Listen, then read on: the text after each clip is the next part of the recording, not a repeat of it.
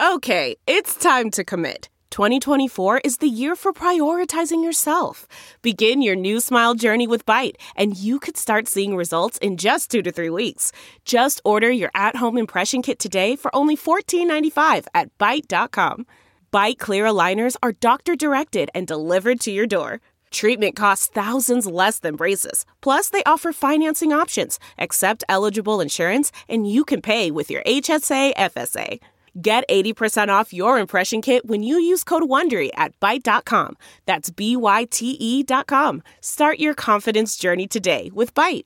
Thanks for downloading the Sonranto Show. You can listen early and ad-free if you subscribe at patreon.com slash sonranto and join the 103 other super ranters who subscribed at patreon.com slash sonranto. There are perks at every level. Please join today and become a super ranter and support Cubs podcasting. Here's the show. Cubby blue blood flowing through our veins.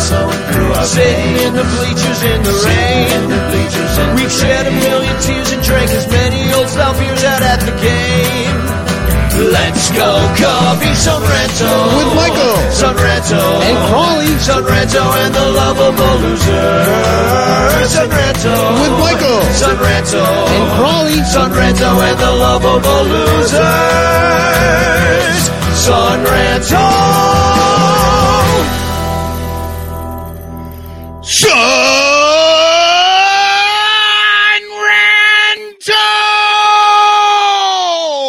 Well, I, you know, I, you sounded so thankful in that scream. I, I could tell you were thankful to be alive. Uh, I was thankful to have lungs, baby. yeah, baby, you have lungs that can breathe. Lungs, Um, no COVID lungs, just real lungs. Welcome to the Sonranto Show Shanksgiving special. Um, it's not really a special. Yeah, I was going to do something big and fancy, invite everybody out, but you know, it is what they call in the business. I don't know what business that is, but Blackout Wednesday, um, where everybody comes home and they get with it. Yeah, Crawley's already on his way. He's got a. What kind of beer you drinking there, Crawls? It's a New Glarus Pair 21. Oh, is it uh, uh, made of pear? Yes, it is. Oh, Uh, yeah. Is there partridge in it too? In a pear tree. Yeah, exactly. Emily brought a few of those Picked home. up She what I'm throwing down. I've got the uh, Celebration Fresh Hop IPA from Sierra Nevada. See, you're celebrating in a out. bottle. Celebration. I am drinking cranberry uh, raspberry seltzer water, so I'm not joining you so far. I always wait. It's like it. I'm I'm trying not to do the show drunk anymore. Th- that's what I'm thankful for is me coming to my senses. Um, well, uh, most of the Cubs news is bad, but we're going to talk about it anyway. Uh, but I get, I guarantee you, the uh, the people who are live in Tennessee and watch Smokies games, they they've got a lot of thankfulness to go around because it seems that by the performances by you know Christian Vasquez and uh, who's the, the pitcher we got for Kris Bryant, uh, uh, Kilian. Caleb like- Kilian. Caleb Kilian. It seems like uh, people who live in minor league towns have more to be thankful about about the Cubs. But we're going to go through some of this bad news that we got. And once again, thank who I'm thankful for is our Patreon supporters who are actually bringing you this show right now. 100%. Thank Yeah. you very much. Who we do it for. So, uh, big news. Uh, and here's the big news that I'm thankful for. You guys, you, we've been saying the Cubs aren't going to do shit. Uh, they're not going to sign anybody big. And we all have to eat our words right now because they made the biggest splash of the offseason by a, a huge trade, biggest trade I've seen in a long time, where the Cubs have traded to uh, cash. All it cost them was money. No players even changed hands from the Cubs for Jose Ramirez. It's amazing. This guy, five time. Oh wait, see, three time All Star, got MVP votes five Um, times in his career. Thirty six dongs last year. OPS of near 900 was 993 in two- 2020. Uh, Craw- He's a monster.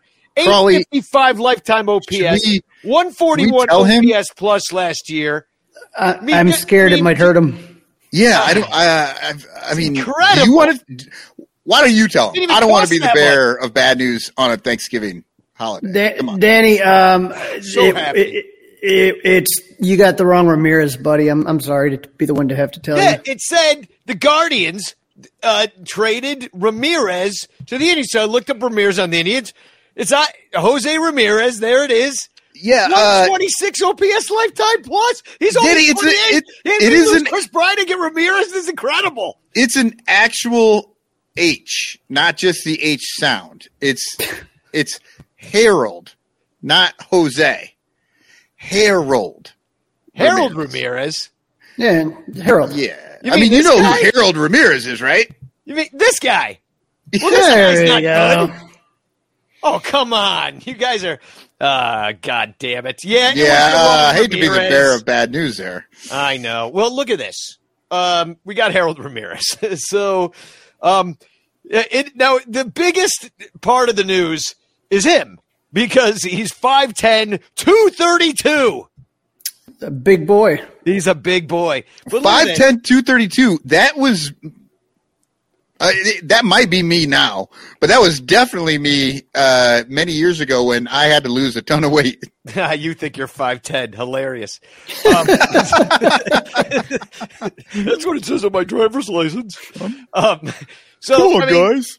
I don't know that we needed Harold Ramirez. We certainly needed Jose a lot more. Um, so this guy's got a little pop in the bat, I guess. You know, he maybe will hit you 20 if they let him out there all year, but that'd be a stretch. Um, you know, OPS plus of 91. Uh, Miami let him go. Um, Why so- would they let him go? yeah, and, and, you know, yeah, exactly. Well, I mean, you know, so I don't, I don't know. what I'm looking at here. Uh, we, I don't know why we needed him uh, at all because if you look at the Cubs outfielder situation right now, uh, this is the 40 man roster. These are guys that have actually already been to the big leagues. Greg Deichmann, we saw him last year. You got to figure he might figure into uh, something, especially because he bats from the left side. Ian Happ, obviously. If unless they, I had this weird thought. What if they don't tender him a contract? Oh mean, my goodness! Eight million, like why? You know, I don't know. They, they probably will. I mean, Michael- that that's been their mo, right? That's what Like they did. run up the price and then just let them go if they're not doing what they want. And I was walking around, and I just like stopped dead in my tracks. I was like, "Holy shit! Ian Happ might not be on the team next year, just because they don't want to spend the money." Uh, Eight million, they're saying. Uh, Michael Hermosillo, who we saw, liked. I liked him. What I saw of him. Uh, Jason Heyward. I don't know what they're going to do with him at this point. Uh, he's just dead money. Uh, Rafael Ortega. We liked what we saw. Then you got Harold Ramirez, and then Nelson Velazquez got added to the forty-man roster. So I don't know. Um, maybe we could see him sooner or later, considering uh, you know of the. He's definitely come to spring training. I would say Get, if he tears it up, maybe he makes a team. I don't know. He's great in Arizona. Yeah. So I mean, do it in all, spring. We all know spring and Arizona numbers translate to Chicago. Yeah, one hundred percent. Going Wink, from that wink, ninety degrees wink. right into April first, So what do you think? thirty-two. What do you think? Um, uh, what do you think? Uh, why? Why do? Why did they do this?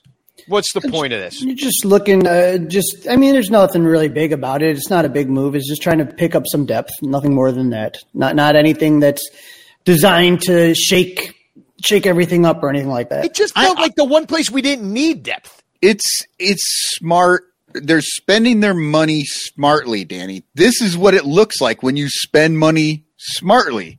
Thoughtful spending. Thoughtful spending. Thoughtful, I- intelligent spending. We're you know what it buying- is? Thoughtful spending. They thought it was Jose Ramirez. Just like Danny. So uh, yeah, I mean, it, it- whatever. It was. It's kind of sad that that's where we are with with uh, you know the moves. But I mean, I, I would imagine, I, I would hope that you know we joked about uh, what Doug Glanville tweeted out last week when he looked at the uh, the infield depth chart. it was, you know, and, and it was all the same person. Uh, who was it? It was, uh, God, the second baseman. Um, no, uh, no, uh, yeah. Uh, God, you're killing me here. I can see him right there. Yeah, I know. I who know. I can see. you're I can see his face. I can see. I, I can see him laughing at that dude that that um, ripped his pants right. last year. But I can't think of his damn name. Yeah. I think there's going to be a lot of that this season.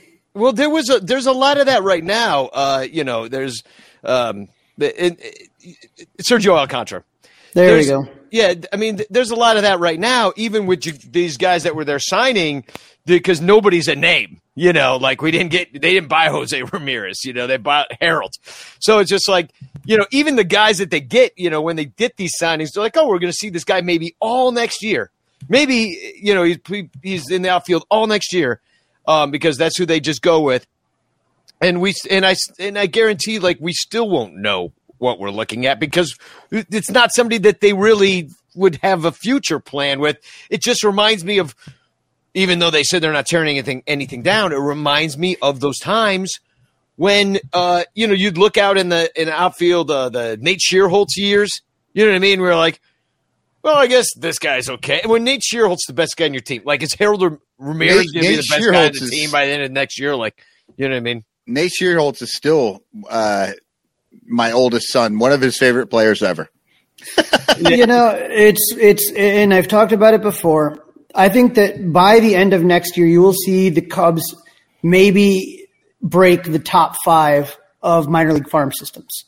I think if you were just talking about seventeen to twenty year olds, Like break Cub- it, like ruin it.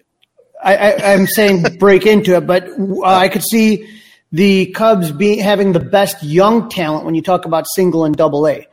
Um, but there is not going to be any big signing this year. Anything that's going to be, like I said, th- th- what would what would the point of it be? I don't, I don't, I don't know. Like even if you hypothetically signed Carlos Correa, what would you be hoping to get out of that? Yeah, it's like we're going to talk about Steven Matson missing on that signing in a little bit. It's just like, great, you get Steven Matz. You still need more pitching. Like you now, you still need to go get Robbie Ray. You know, like So- you got to do something else. Um, We've I talked what about Little this Yumper bef- says. Little Yumper says Cubs are shopping the knockoff brand aisle instead of Frosted Flakes. They are getting Sugar Flakes. Oh Right. yeah, yeah. uh, Harold Ramirez wears just a no pinstripes, just all plain white, and it just on the black Ramirez on the back. It's like the generic brand Ramirez. Spelled wrong. They get it from China. but uh, again, if what what we're seeing right now is obviously you know nobody's tearing anything down, but it, it's not a, a rebuild like it like when we rebuilt when the Cubs rebuilt starting the Theo years in 2011. That was literally everything from the ground up.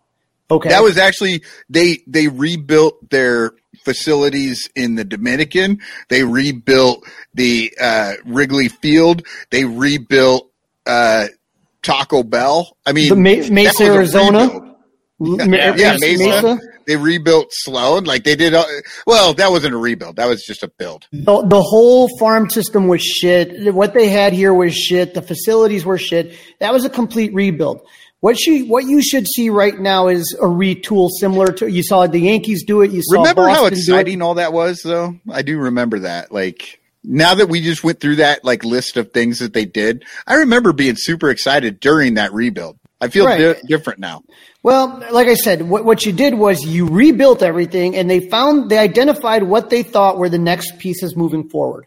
The Baez's, the, the, uh, the Bryans, the Schwarbers, the Russells. They took all those pieces and said, this is what we got.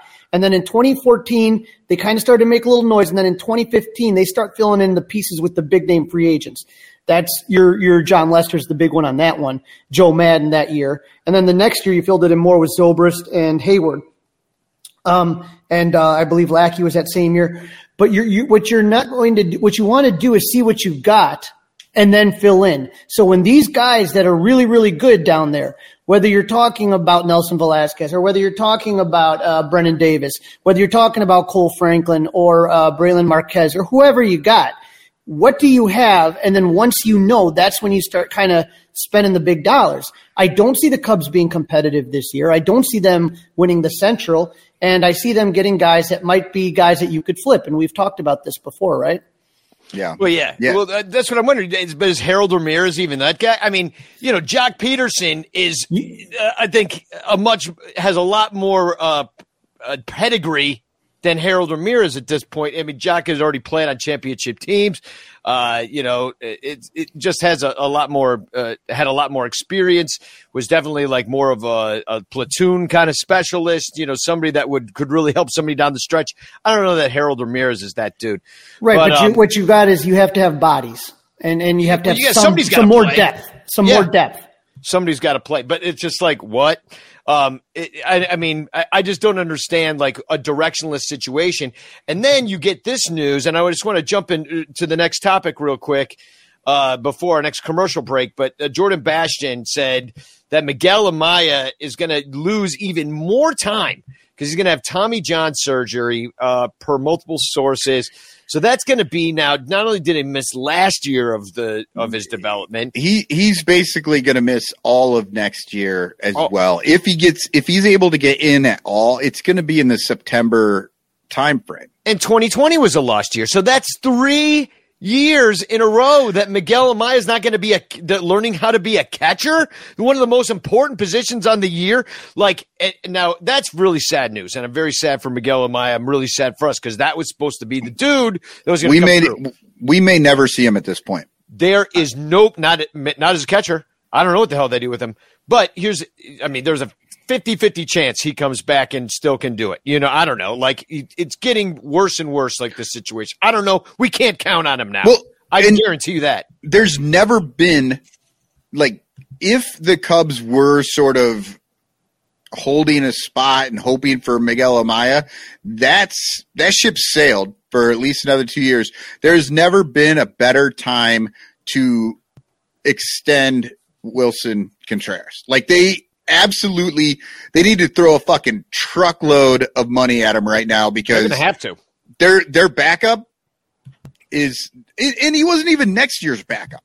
He was like 2023 backup if everything went well and now it's looking more like 23 24 25 like it's yeah. ridiculous Crawley, back that fucking truck up to Willson's house and just dump the money out. I, I saw you smiling because were you thinking of that meme of like Willson walking into negotiations like totally swagged out? I saw those going all around Twitter. Like, like the guy walking into the courtroom when he's just he's strutting in. yeah, yeah th- this couldn't have been any better for Willson and any worse for the Cubs. I mean. That's kind of where we are right now. Well, is that you're taking a look thing. and you're saying, "Oh my God, how could this?" Have... And again, how the hell the medical staff like what? What the hell happened? Like all of a sudden he can't play all next year, last year because of what was it, a forearm? Yeah. And well, then, then now all of a sudden know. he needs Tommy John. Yeah, they should know that you know if if it's the forearm's messed up, so it obviously something's going on that would necessitate Tommy John surgery. Like, granted, you're trying to not have that surgery, but for how many months did he sit out? Seven, yeah, eight, the whole year, the whole season, the almost. whole year. So it's just it, like you know, this is just. I, I, does this happen on other teams? I, would, they, I would like to ask other podcasters. They, you can only put ice on it for seven months, and then you got to go with like a surgery. Well, and let me tell you, it's like I, it's not looking pretty. I was like, all right, let me think about this. So if they don't sign Willson Contreras, who's going to catch next year? You could have him catch all this year, uh, and then who's going to would catch the year after? Who would be a free agent? Here's who you got: Tucker Barnhart sucks. Got Willson Contreras. He's awesome. But, you know, I'll put up his numbers while we're talking about this, okay? So you can peruse them for yourself. Uh, numbers numbers haven't been as good since 2019 for Willson. But um, uh, Omar Narvaez, he was an all star last year for the Brewers. He's decent. Um, Gary Sanchez, uh, maybe. Uh, Max Stassi, he's older than Willson. Uh, uh, Christian Vasquez, he's old, not good. Mike Zunino, He's old, but he was amazing last year with an 860 OPS and 33 dongs. He's got a $7 million option for uh, this coming year. But, like, you know, when you compare those guys to Willson, who, I mean, what do you have to pay him now? You're going to have to make him rich. Yeah. I mean, and I hear uh, Cap throwing out like fucking 17 million a year or something like that. This is stupid he give him like 22 a year. Give him five for 110.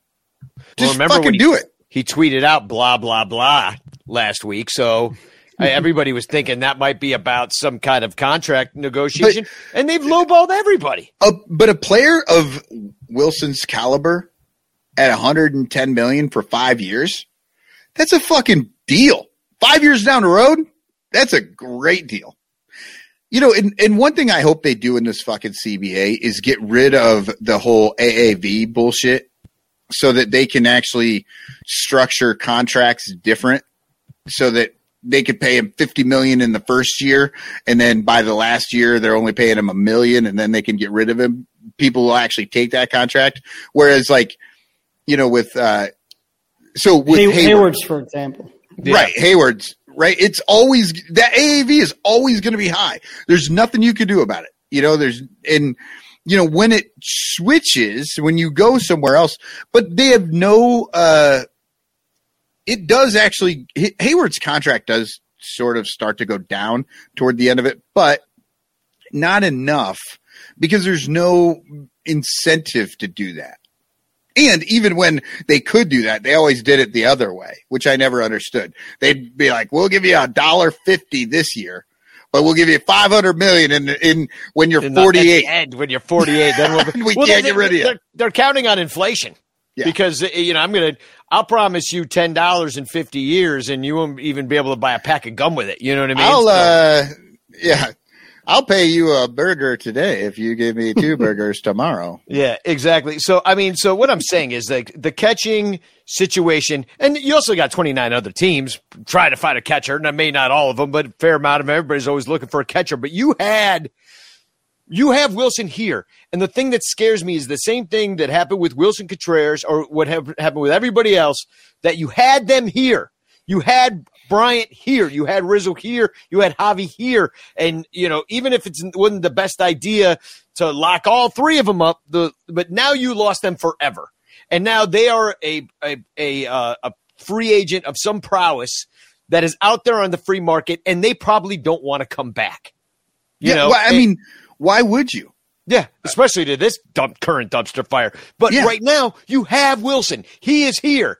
He doesn't necessarily want to pick up and move and figure out what it's like to be on another team. He wants you to say, Willson, this is your team. You're a Cub for life. Maybe not for life, but like for the next. Why not? Fucking Yachty, Yachty him out, Yachty yeah. his his ass because honestly, you can move him.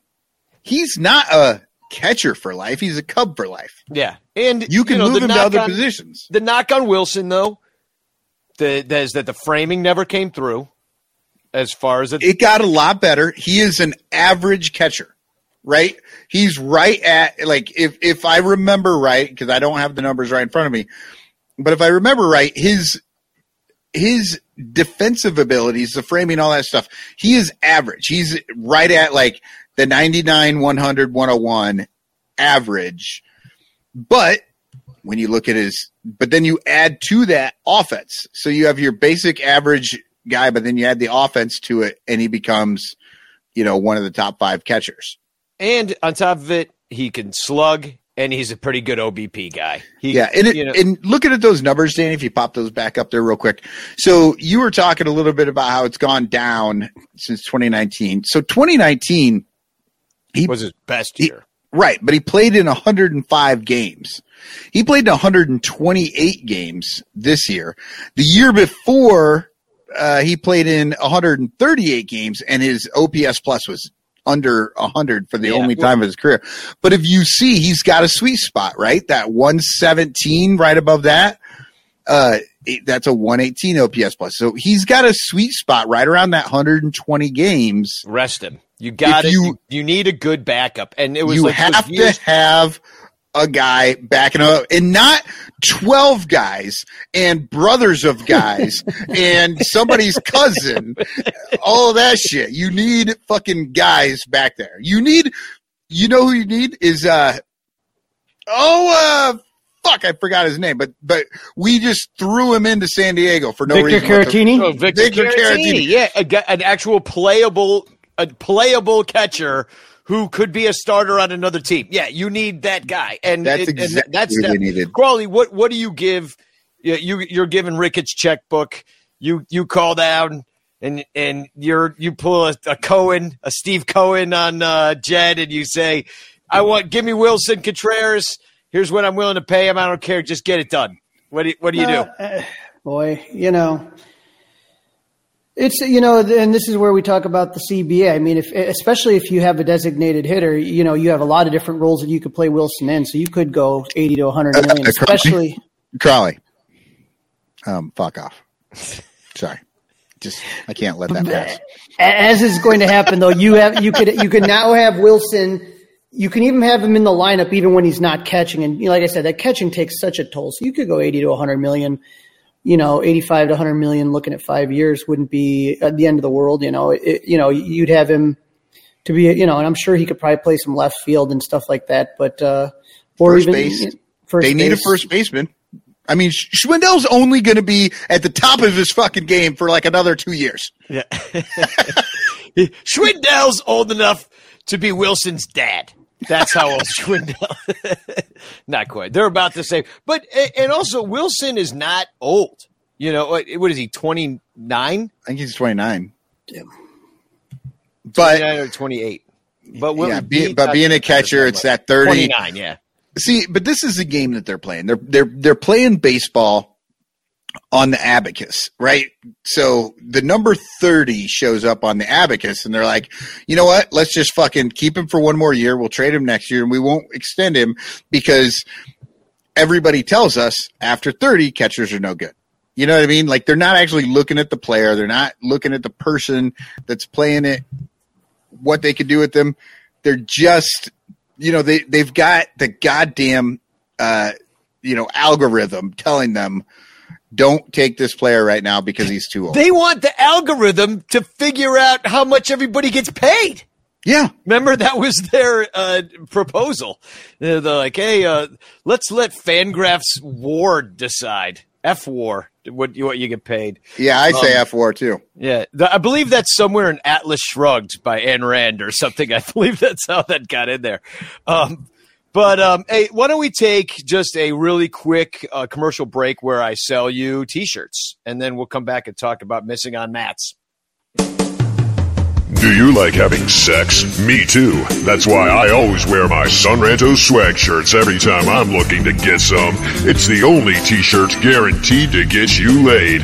Knock boots in your shankless shirt, bump uglies in a ranter long sleeve, ride the skin busted tuna town in a dabbing cubes fan shirt, take old one eye to the optometrist in your bull penis awesome attire, or smash pissers in a spagog shirt. Sonranto swag shirts are just like people. There are many different sizes and colors to choose from. Plus, at Sonranto's swag store, you'll find vintage John Baker Day, designated hater, and Matt Cameron drawn rally titty designs on everything from shirts and hoodies to baby onesies, bags, and hats. Go to sonranto.com slash swag and check out all the sexy styles guaranteed to get you laid. You'll be stuffing the soft taco in no time. Sonranto.com slash swag, guaranteed to get you laid. Wearing Sonranto swag products not guaranteed to get you laid. Sonranto swag is not responsible for your sex life. Sonranto swag is for entertainment purposes only. We hope you didn't fill up on Turkey Day because at MyBookie the fun is just getting started. This Cyber Monday, MyBookie is giving you a bet one get one free promotion on the Monday night football games.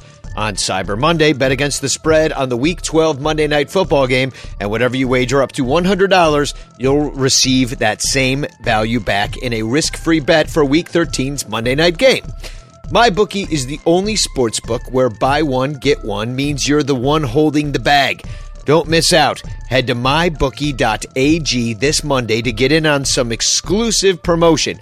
To set the stage before you redeem the Bet One Get One free promotion, why not wager on the biggest matchup of Week 12? The Los Angeles Rams versus the Green Bay Packers in a clash of the NFC juggernauts. Don't look for either side to hold back. Bet the over and thank me later. Set yourself up for success by doubling your first deposit when using promo code SPORTSDRINK at MyBookie. That's promo code S P O R T S D R I N K to double your initial deposit all the way up to $1,000. Bet anything, anywhere, anytime with MyBookie. Well, uh, unfortunately, uh, I get I, Crawley. You looked at. You seemed a little upset this morning. It's like uh, I got a, I got a text from Bleacher Jeff today. He's just like Crawley's flipping out about Steven Matz online, and I'm like, looked at. him, I'm like, I don't have time for this right now. I'm working, but uh, but like you know. And then I but I had to, I thought about it for a moment. I looked up Steven Matz in the middle of my job, and I was like, eh, middle to back of the rotation guy. Kind of profiles as the same shit we already have, except for that he throws with his left hand. Which Left is kind of hand. you need. And then you know, and they said they wanted lefties, but uh, you know, what? You, why did you want Matt so much? Uh, it's ju- here's the thing. It's just that that realization that I was, and I was talking to Bleacher Jeff. We were going back and forth a little bit this morning, and uh, it was kind of like you, you guys have played musical chairs, right? And everyone you know moves around, the music stops, everyone sits on a chair, and then one person's kind of left standing, and then you're out. You know what I mean? We've been talking about how like the one thing we haven't heard at all is so and so going to the Cubs, so and so on the Cubs. The Cubs are in on so and so. We haven't seen that on anyone. Matt, but then Matt is the one guy we saw it on, and of course we didn't get shit. And so it was just like, okay, you know, I get it. He's not Cy Young. I'm not sitting here crying because he's not on the team and we're not going to the World Series anymore. It wasn't about that. It's just more about that. I just don't see that once it gets to a certain price, the Cubs are out. And and so you have two things that are going to draw players to your team. Number one, who's writing me the biggest check? That's always going to really drive everything. Number two, do I have a chance of winning with this team? So if you're Clayton Kershaw, he won one. Justin Verlander, those uh, Max Scherzer, they're all World Series champs, but they're at the end of their career, and they could give you a good year or two. But where are they going to want to go? Do they want to sit around for a rebuild for a couple of year rebuild? We're going to be good in three years. Don't worry, Scherzer.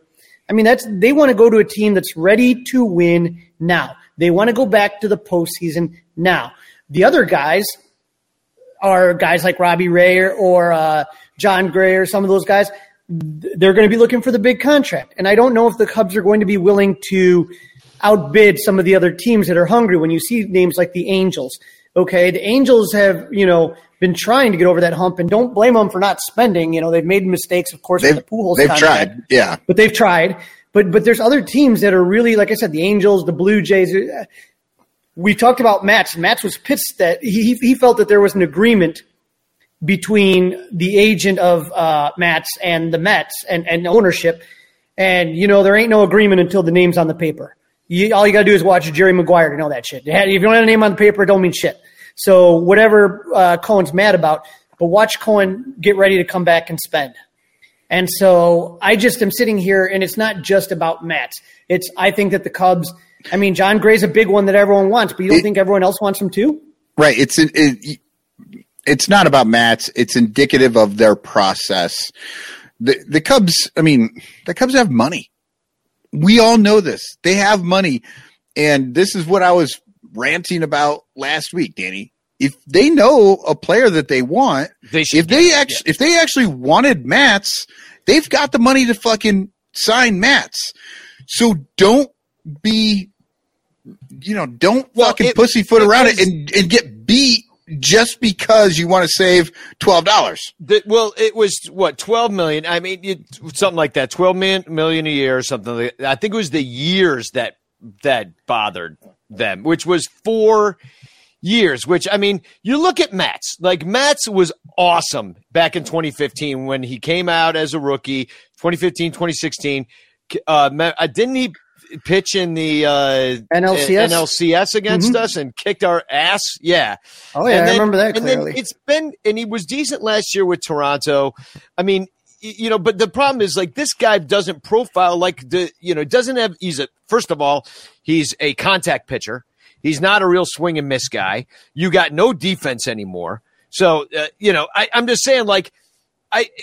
This guy's a, a pitch to contact guy. Aren't, aren't you looking? For, they just said they want high more to to skew more high velocity. They want to say they want to do all this other stuff. So I think that if the price gets that high, it's okay to walk away from Matz, and it's because here's who you got left.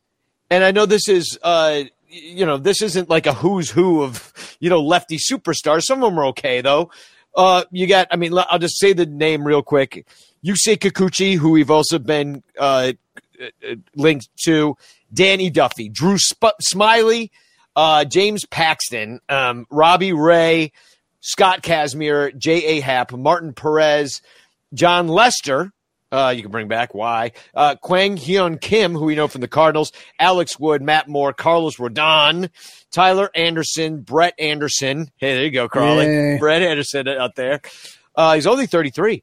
Um, Rich Hill, but I think in injured years, he's probably 104. um, Rich Hill, who actually Well, is 104. that's how many. That's how many. Uh, all the dead uh, cadaver tendons that he's got in his body. Yeah. Uh, Cole Hamels, Wade LeBlanc, Dietrich Enns, who I've never heard of, and uh, Tom Malone, who I don't even know who that is. But Tom Bones Malone. You don't we- know Tom Bones Malone? Why not give Cole Hamels a little more money? Yeah, why not? Here's another 20 mil, Cole. Come on back. There's Ricketts again has to go down there. He's like, oh, I fired the last guy for this. No, this, uh, no the, the, the only guys on this list, and everybody's looking at it with us, the only guys on this list, and I did look a bunch of them up, the Yusei Kikuchi guy, Kikuchi guy uh, interests me. Um, not a lot of mileage on the arm, and the strikeouts are there. Unfortunately, what the problem with him is this platoon. Look at this platoon; it's awful against right-handed batters in his major league career, which he's mostly faced. Okay, um, they have a 282 batting average, an 849 OPS, and um, yeah, it's it's not good. A one a 111 OPS plus, but against lefties, he is lights out. So he's a loogie, is what you're saying. He's a loogie, but he's also a starter. So it's like, okay, you know, what he's I mean? a Like, loogie in an era when loogies are no longer allowed anymore. Yeah, but he's also a starter. Like that's the problem. Like, so anyway, Kikuchi. I mean, he, the strikeouts are there. Absolutely, the hard contact uh, disturbs you. But you know, somebody's got to pitch. He turned down 13 million for the Mariners.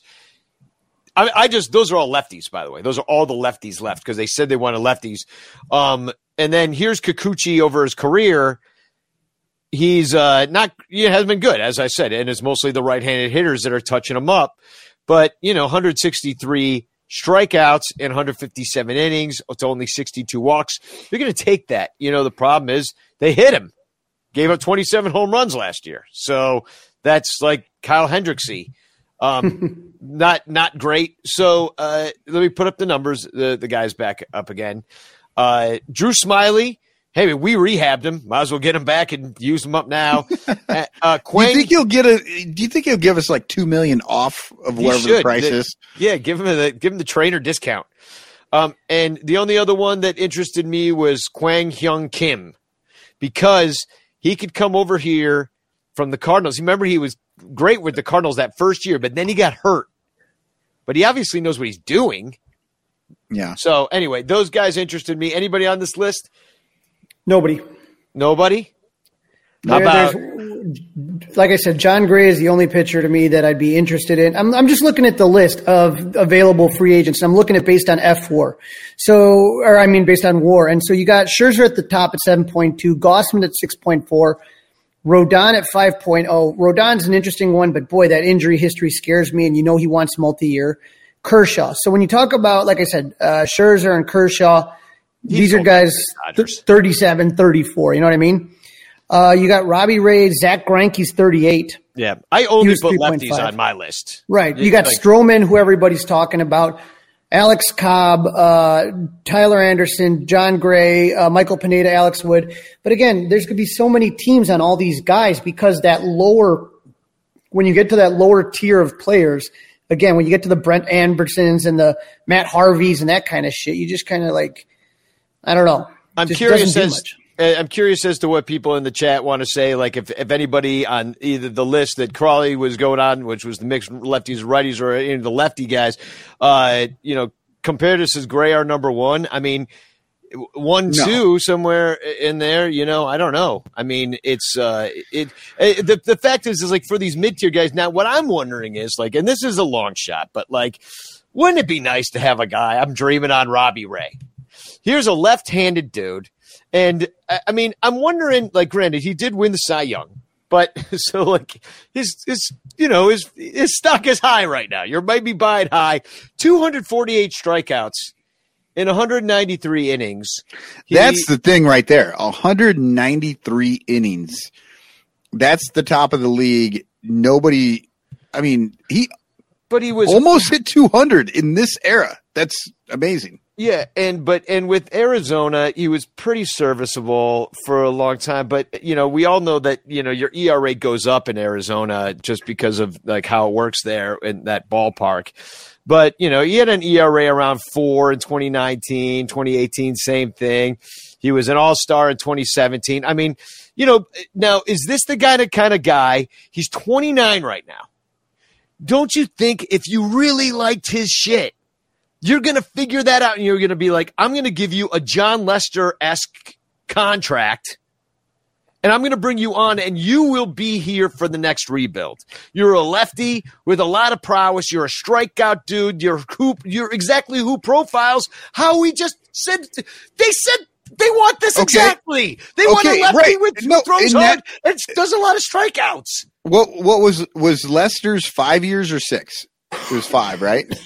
I think So one five plus an option, right? one fifty five over five years plus an option. Yeah, and I think they paid. I think they gave him like two million bucks to leave. Right? Right, right.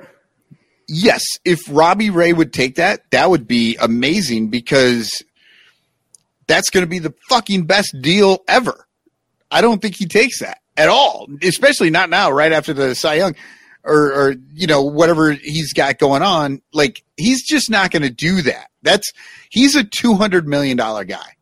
And, but if you think about it, like the inflation over those years, I would give it to him. I would roll that dice, but I don't see the. Maybe he loves deep dish. that. I don't know. Like, He named his dog here. Wrigley. There we go. We're starting that he, named, he named his dog Deep Dish. I'm just saying, like, wouldn't it be? I mean, why can't we dream? I mean, they can afford him, They You can what I mean? afford everybody they want. and you and you build on it. you. You sign up Willson. You set. You got the money right now. You you got Heyward coming off the books. He's your biggest, highest paid player right now. There's absolutely no reason you don't start. You, uh, you if the guy is there that you're talking about that you want, he's exactly what they said they wanted. Now maybe they have them him for one year that they don't need him. That's this year. But then you have him for the other four years when you start to build it, build it, build it, and you start getting some of these guys coming. I'm just saying, uh, what And and, he- Crawley, I know what you're saying too. Is like until they actually see dudes playing well that are coming up, they're not going to do shit.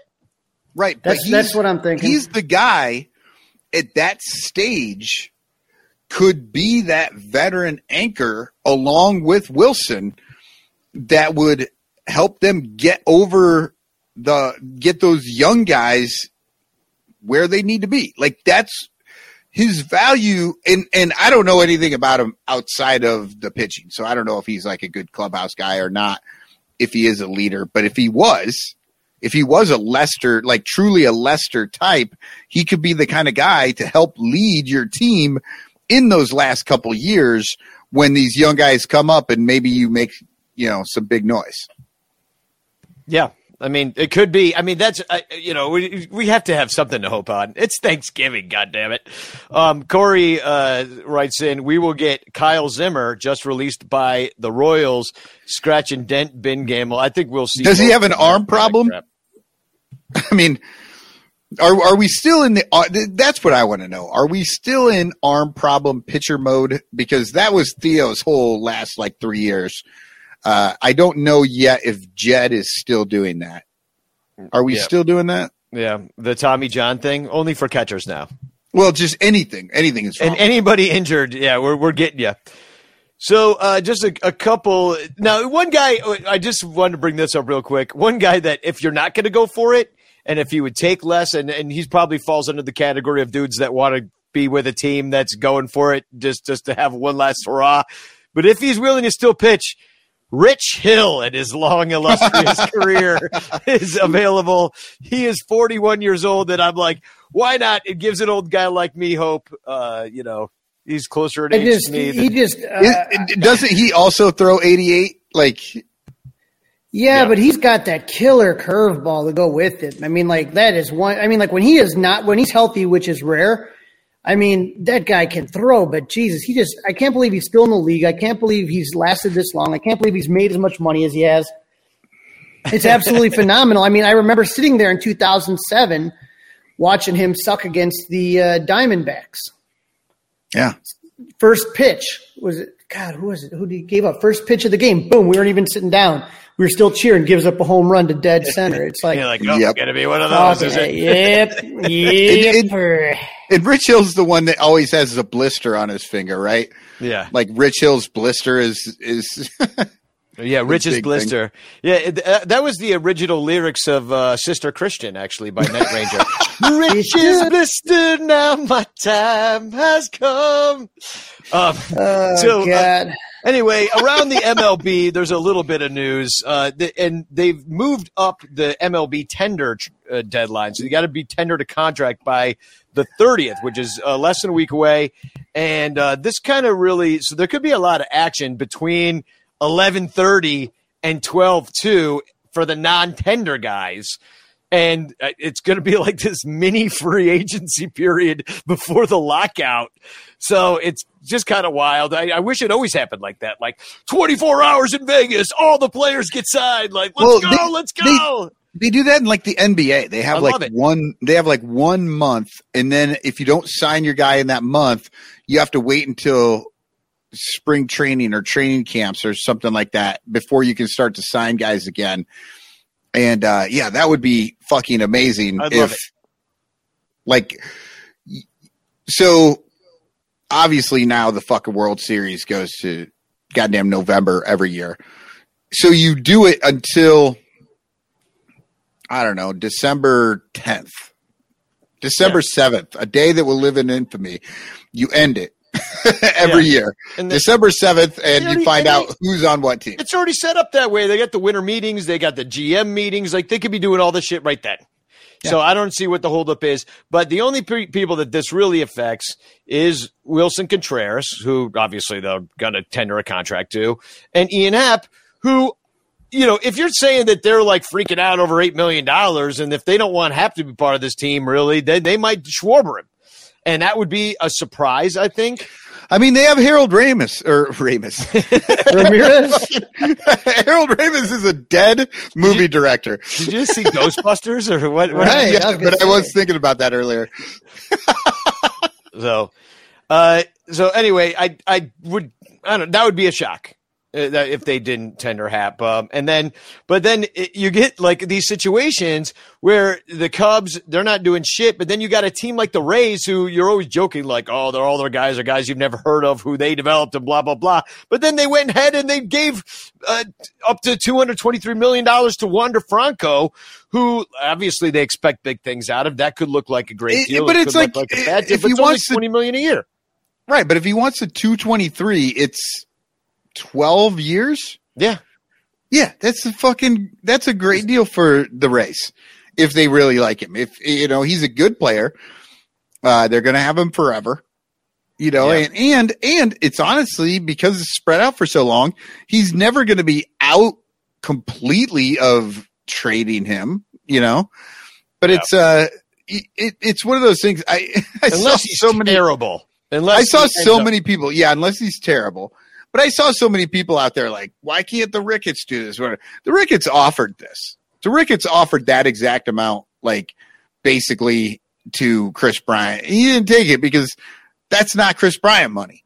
That's prob that that's probably not even Wander Franco money. They got fucking lucky that he decided that St. Petersburg, Florida, of all fucking places, is a great place to live and work. You well, you know, it's the same thing that happened to Anthony Rizzo. Is is that if if Wander Franco sucks, well, he ripped off the Rays, and if he's decent, well, it wasn't the worst contract, and if he's great, it's a steal. It's one of those type of deals. You know what I mean? You're you're a kid, and you're Yeah. going to be offered two hundred million dollars. You're fucking dumb if you don't take it. Yeah. Okay, because there is risk on the Rays side, and if you're the Rays and this guy's the real deal that you truly believe he is, well, then you lock him up for his career, and you have a face of your franchise. So you know, it, it's it's a win win for I think pretty much everybody. Now, what you need now are fans, which maybe Yeah, they now- were planning on getting fans. with Wander Yeah. Franco. Um, So, and then the last little bit of news I, I saw around the MLB uh, is that Quintana signed with the Pirates, and he was pitching down in the Dominican, and he looked pretty good down there.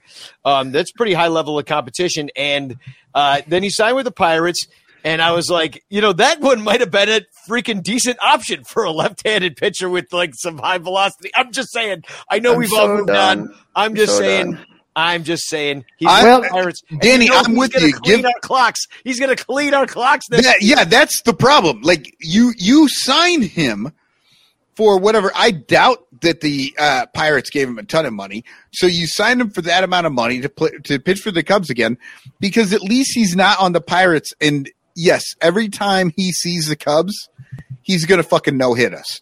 At least Well- he beats the shit out of the Brewers.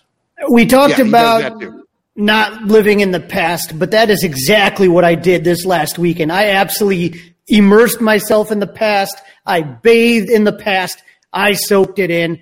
I went to the Chicago Sports Spectacular, back large and in charge at the Rosemont Center. Uh, it was absolutely a ton of people there. Uh, no COVID anymore. Yee-hee. Uh, yep, that, so- that, that looks like a big COVID cavern right there. Um, speaking of Willson, uh, he looked a little hungover. I'm not going to lie. This was 10 in the morning. And uh, Willson is in sunglasses. Willson is the guy on the left, by the way. Yeah. that's how bad he was feeling. like So- Starsky and Hutch. Willson's in sunglasses there. And, and here's the thing as I've seen players do that before, but they do Kinda this thing like where you get, guy a little bit. you, you get they do this thing where you get to go and I know there's going to be some jokes here. You get to go in the booth and get a photo, you know, with the player. He actually mm. took his photos with the sunglasses on. Oh yeah, because that flash that could hurt. yeah, exactly. So that was funny. Uh, I saw a good old uh, and so Maybe he had cataract surgery. uh, I did get this picture of me and Willson signed over from Club 400, so that's kind of a cool one there. Uh, enjoy doing that. And then I'm walking around, and who's in a booth but Ryan Dempster? He's Crawley, Crawley. Oh, Ryan, what's going on, buddy? Yelling at you like nobody's here, Carly. Nobody's coming to my thing. Come over here. I mean, he was wearing like a sweatshirt and a camo hat. Like I'm like, what in the hell? Like, like he's by a snack bar. So I was talking to Dem for a little bit, having a good time uh, in Nobody's- between him. Nobody's talking to him. He came in camouflage and then fucking wondered why nobody noticed him. But uh, you know, after that, I saw Ryne Sandberg, which was cool. I got this 16 by 20 here of the Sandberg game. I was able to finally, finally find a photo that was pretty decent. And so that's the Sandberg game with all the stats on there with Don Zimmer giving him the high five coming around uh, home plate, uh, third base.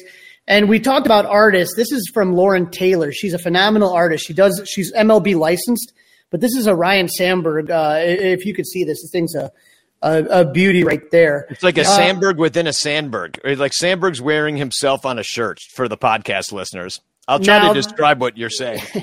The person that a lot of people were excited about that kind of came last minute was Benzo.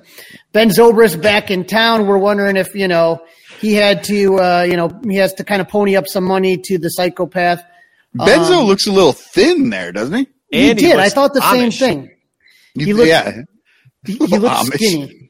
Yeah, well, you know, some people deal with uh, their divorces in weird ways. He's probably under a lot of stress right now. That divorce is not done.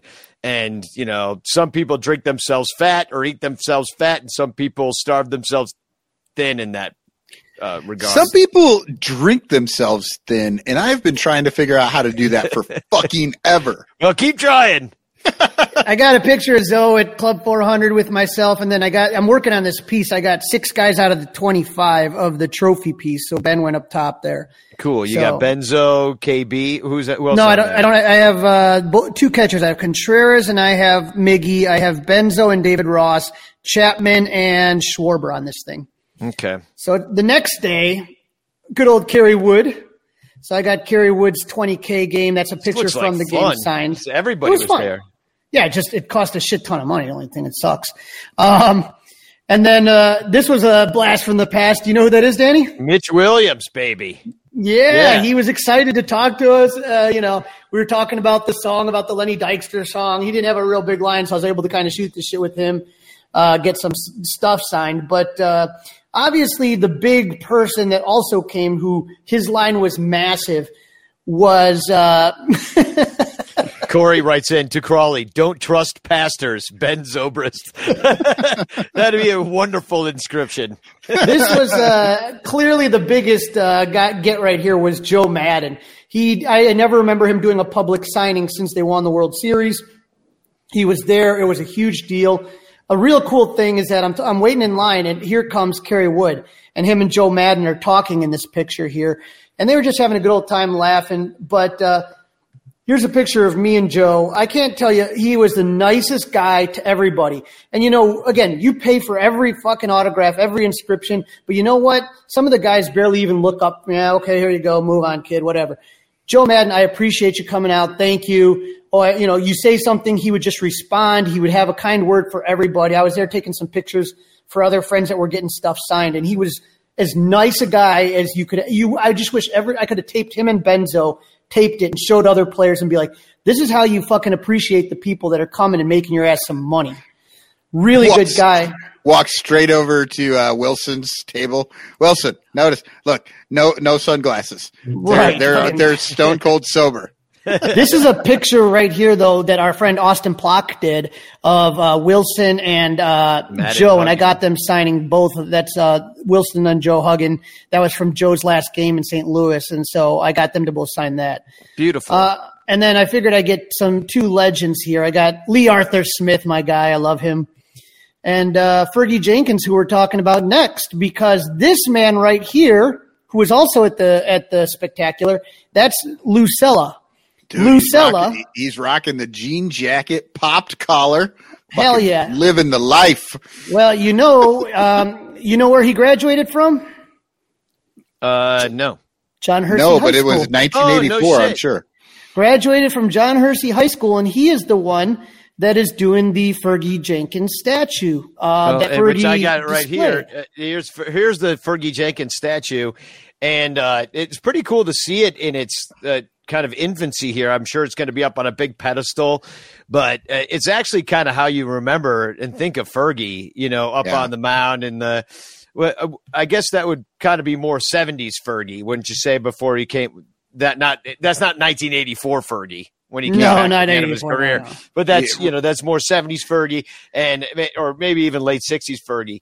But and it, it it just looks great, and I can't wait till they have it in have it uh, at Wrigley Field. Yeah, But for the for the podcast listeners, it is a uh, an uncompleted statue of Fergie Jenkins in pitching motion. Uh, you know, so hands back, balls in it, getting ready to fire it forward. Uh, it's it's really cool. I zoomed in because we we shared that on text, and I zoomed in, and they haven't added his mustache yet. I was like looking at his face. I'm like, what's wrong with this? I'm like, oh, he doesn't have his mustache yet. That must be one of the last things. So, so that's like for me. I thought that was cool. I was like, I now Yeah. know that if I ever make a statue, mustache goes on last. last So Fergie was in for the Fergie was in uh, for the spectacular on Sunday. So this is a picture from the uh, Lou. That's Lou right there again in the blue shirt, and uh, that's uh, Fergie kind of demonstrating some things here. But uh, that's Lou's studio. So he's a Hersey grad. He did the Harry Caray statue. He's done all the statues at Wrigley. So he's a great, great guy. Um, and so it, it'll be interesting. Now, my understanding is it's not going to be opening day. People thought opening day. My understanding is that the statue dedication is going to be occurring in May. Now, is Oh, it going to be all bronze or is it going to have like the uh, color added to it? Like, I kind of dig how it'll look it'll look like all the others. It's got it. Right. And I, I have heard that they are having difficulty. They're trying to figure the configuration of these statues out because of the sport book. So, Oh, yeah. The clear- Cornerstone 23 says Fergie's statue going right next to a slot machine. Yeah. So that, the thing is, you is pull, that- you could actually pull Fergie's arm down and win money. You know it's it's one of those things where you're looking and, and it's the perfect spot is that corner where the other two guys are but uh I, I don't i don't i heard they're trying some different mock-ups and and have been trying things to kind of get a general feel of how it would work but they still don't have anything planned as to if the statues are getting moved and if they're getting moved where they would be moved to. Imagine if they had something like, mm, I don't know, a museum of some sort. Yeah. Oh man, they could put the statue in there. What a great idea, Michael. Well, that statue. That, the What what if they had an entire little park area? Yeah. Well, that's if that's where they want to put it is in the park area, but it's not like there's like a ton of room. Like a lot of people use it. They do concerts. They do. They have kids playing catch all the time there. They do Fuck all them sorts of kids. things. Just like Michael Jordan said, fuck them kids. They'll figure it out. There's plenty of room for the freaking statues. In fact, I know the sports book is going to go in there, but that Ron Santo and the Billy Williams that's over there, they're kind of like in no man's land. They're just like out in the middle. They look kind of lonely and desolate. And I know You, know, could do more have a lot statues. Danny. what? You could have more statues. You don't. There's more than the 69 team. Well, I, oh, I know that too. I mean, you, you, you, well, I'm saying they could. They That should have. is all they have is 69 Where's this? Where's the. Sandberg statue smoking a doob? Where's the? uh You know, what? You know, we could have uh, Hack Wilson, I guess, guys like that. I mean, they, you know, there's. Okay, so you got the Ernie statue, you got the uh, Santos statue, Fergie, Let's talk uh, about it. on Billy Williams. room. No, I'm wondering, like, where do you put them on the field? Like, now you just build the field, right? Santos at third, and I don't know. I would I would say Ernie at shortstop so that you open up Yeah, the but first then you're base. stuck with those guys being. What if you get a better one? Like, you know, you're you're totally tying your hands for the future. what if you get a better one? Well, then you dump him. You Yeah. fucking you take you take uh, Ron Santo and you you I don't know Throw, put him throw him in Lake Michigan. cut it, cut his leg off, and put it in the dumpster. Oh boy. So, uh, so it's, it's put him up in the booth. It's the end of the show. You put it, yeah. So, um, all right. Well, let's let's move on. Let, actually, I'd be interested to talk about some of this on the Green Room app right after this show. Uh, we're going to go on the Green Room app, follow Son Ranto show, and we will have a conversation with you. You can join in on it. Um, you know, just uh, follow Son Ranto show. You'll see when we go live, and then uh, we'll be there. So, uh, anyway, I we asked people being Thanksgiving for their uh, what they were thankful about, and so I fe- felt like we should include at least a few of these in the show. We'll get through them real quick. Um, uh, Mike Presnowski today. Uh, he says he's 100% satisfied with the Marquee Network, and the idea of booing them hasn't crossed his mind once. Oh, so thankful. And then, but he also had another one that was an actual uh, thankful thing. He said the comeback versus the Cardinals on opening day 2.0, an important day for Chicago in general, as it was the first event held in town without a capacity restriction since COVID. I think it still had a capacity restriction, but it wasn't as bad. It was like 50% instead of 20%, or wasn't, am I wrong? I think it was full capacity. Full capacity? Full capacity? That's how my Italian great grandmother would say it. It was a full capacity, huh? Um, so then, uh, full disclosure, I, I did say, "What are you thankful for, Cubs fans?" Wrong answers only. And Ron Trauma's thankful for intelligent spending and biblical losses. I love Ron Trauma. That's a great name. Uh, Funky Cold Luda, otherwise known as our good friend Luis from Bleacher Nation, is thankful for the Ricketses. you got a lot of Ricketts uh, uh, comments. Craig Anderson is thankful for 69 players on the 30 21 mob roster. So apparently, uh, Craig's already drinking because yeah, I I think he I meant understand that at 2021. MLB roster. But yeah, 69 players. That was something to be thankful for this year. Um, how about Egg Bowl of the Week saying the MVP campaign of Eric Sogard? Oh, Thankful there we that. go. Yeah. How about Luke Baumgartner saying that he's thankful that all his favorite players survived the trade deadline, thus propelling my mental health into euphoria? Uh, th- these go back to back. LJ Warren's thankful for Daniel Descalso, and Amos Pearson's thankful for the return of Jake Arrieta. Boy, did that go good. Oh my God. Um, Wow. Old, old Gunmar soldier is thankful for Zaidman. Oh, look at that. He just blocked me. He just blocked me. And then uh, Maggie May has a real one. She says, hmm, trying, trying, trying. 2016? Okay, I'm really thankful I have a place to come to with people who enjoy baseball and the Cubs as much as I do. Thanks to you three for this podcast. Oh, thank you. Aw. That's very nice. So, um, a couple of announcements. A Cubs gift guide is going out Friday morning. Cubs Insider, check it out. Um, I, I, I looked up all these wonderful gifts that you can buy people that are cheap and they're all. And there's ones that are just like uh, from the MLB uh, discount uh, clearance shop, but also I've highlighted many of your other Cub fan, independent artists, Cub fan friends, uh, people that we know like Matt Kammerer. Uh, uh, you know, the, uh, John Teagues, who crawl, who drew Crawley and me as uh, Star Wars characters. He's offering a service to draw you and your pet. Danny still doesn't know who you guys are. I'm the. I think I'm Baby Yoda. I'm pretty sure I'm Baby Yoda, or one of them, one of the Baby Yodas. So, uh, also we have uh, Cubs caroling. Uh, please set your calendar. No, you don't. Yeah, you can. Oh, set your I have, I have. I have good news and bad news about the Cubs caroling. The good news is you're not coming. That's actually both Oh, bits the- of news. The, no, the good news is you're coming. The bad news is you're singing. No, no, no. The good news is I'm not coming. No, the bad news is I'm not coming. The good news is I'm not singing. Yeah, unfortunately, my kid they fucking scheduled his like concert the exact same night. Like just told us about it. I'm like, I have shit to do, but apparently they didn't care. Well, I am just dropping a link in the chat to the Facebook invite. So check it out. It's hosted by Son Ranto on Facebook.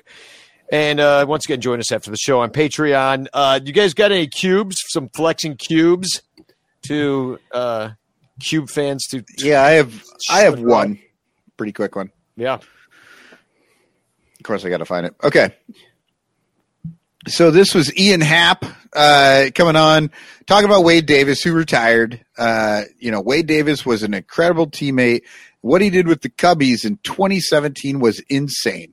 Hell of a career and a fantastic individual. Very nice, very nice. Uh, and then this dude comes in and says, an actual Chicago Cub calling them Cubbies. Jesus. And the next guy is like, that's what you take away from this post?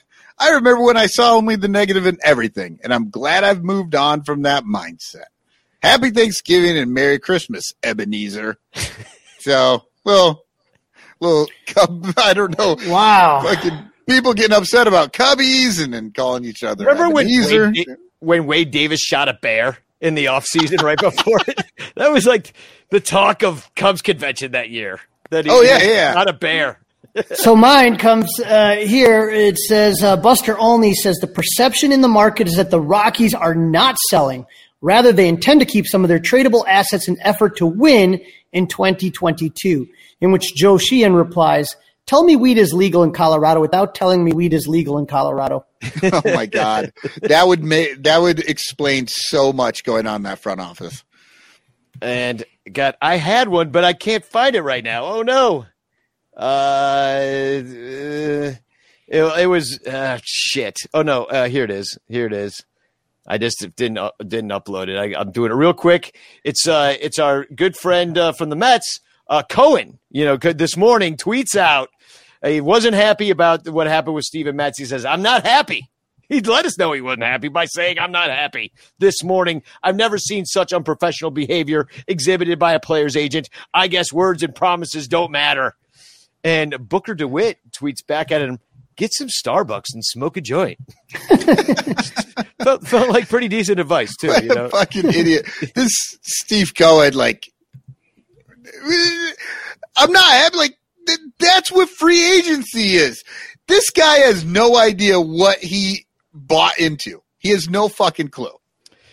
So uh, before I play the final song, I'm going to play a little advertisement from uh, the Sonranto. It's a Sonranto shopping commercial. We know that Black Friday's coming. Everybody's going to be buying shit. And we have these links that you can follow at sonranto.com slash shopping. And if you click on them like MLB Shop and uh, Fanatics and sports memorabilia, all sorts of different places you can shop, Reebok, um, well, then we get a little kickback from it. Amazon, that's a huge one. Everybody buys shit at Amazon. So from now until Cyber Monday, when you're buying crap, please think of us. It really helps out the show. Appreciate it very much. Crawley's bobbleheads are not free. No, You know what I mean? I need So, to build more shelves, people. And then right after the commercial plays, I'm going to be playing. Oh, look at that! It's beautiful. What a beaut! Wow. Um, and right after the commercial, I plays- can't wait until Crowley gets drunk and falls right into those shelves. no. Uh, right after the commercial plays, I'm going to be playing the world premiere of my entry, one of my entries into the Waddle and Sylvie holiday parody contest, which we are also having. Haven't seen any parodies coming from you people. So, um, I've I've got two. I I just haven't recorded coming? them yet. Yeah, I, I figure it's not quite Christmas season. Once Thanksgiving passes, I'm really going to get on people's ass. But for right now, here's here's a, a Son Ranto shopping commercial, and then the premiere of my video of the Ronnie Woo Woo chorus. So spagog, everybody. Spagog! But go. If you're like most Americans, you buy shit. Lots of shit. Sometimes you buy shit for other people. Sometimes you buy shit for yourself. And sometimes you buy shit you have to buy just to stay alive. So why not buy shit through the Sonranto affiliate? Links at sonranto.com slash shopping. We've got tons of shit you can buy. Go to sonranto.com, click on the shopping link, then click our ads and buy shit. We've got Amazon. They've got tons of shit. But you can also buy MLB shit, NBA shit, NFL shit, Fans Ed shit, Southwest Airlines shit, Fanatic shit, Reebok shit, Wine of the Month shit, Beer of the Month shit, Bear Mattress shit, StubHub shit, Lid shit, Sports Memorabilia shit, Volcanica coffee shit, Vibrator shit, Condom shit, Bag shit, NHL shit, and Audible membership shit. There's a whole lot of shit that can help the Son Ranto show stay on the air so we can keep talking shit.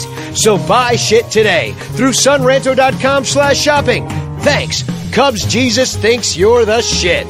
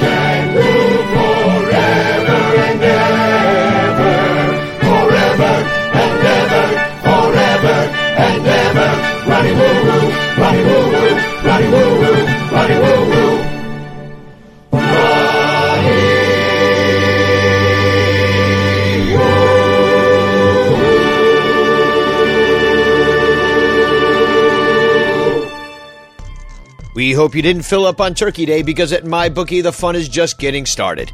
This Cyber Monday, MyBookie is giving you a bet one get one free promotion on the Monday night football games. On Cyber Monday, bet against the spread on the Week 12 Monday night football game, and whatever you wager up to $100, you'll receive that same value back in a risk-free bet for Week 13's Monday night game. MyBookie is the only sports book where buy one get one means you're the one holding the bag. Don't miss out. Head to mybookie.ag this Monday to get in on some exclusive promotion.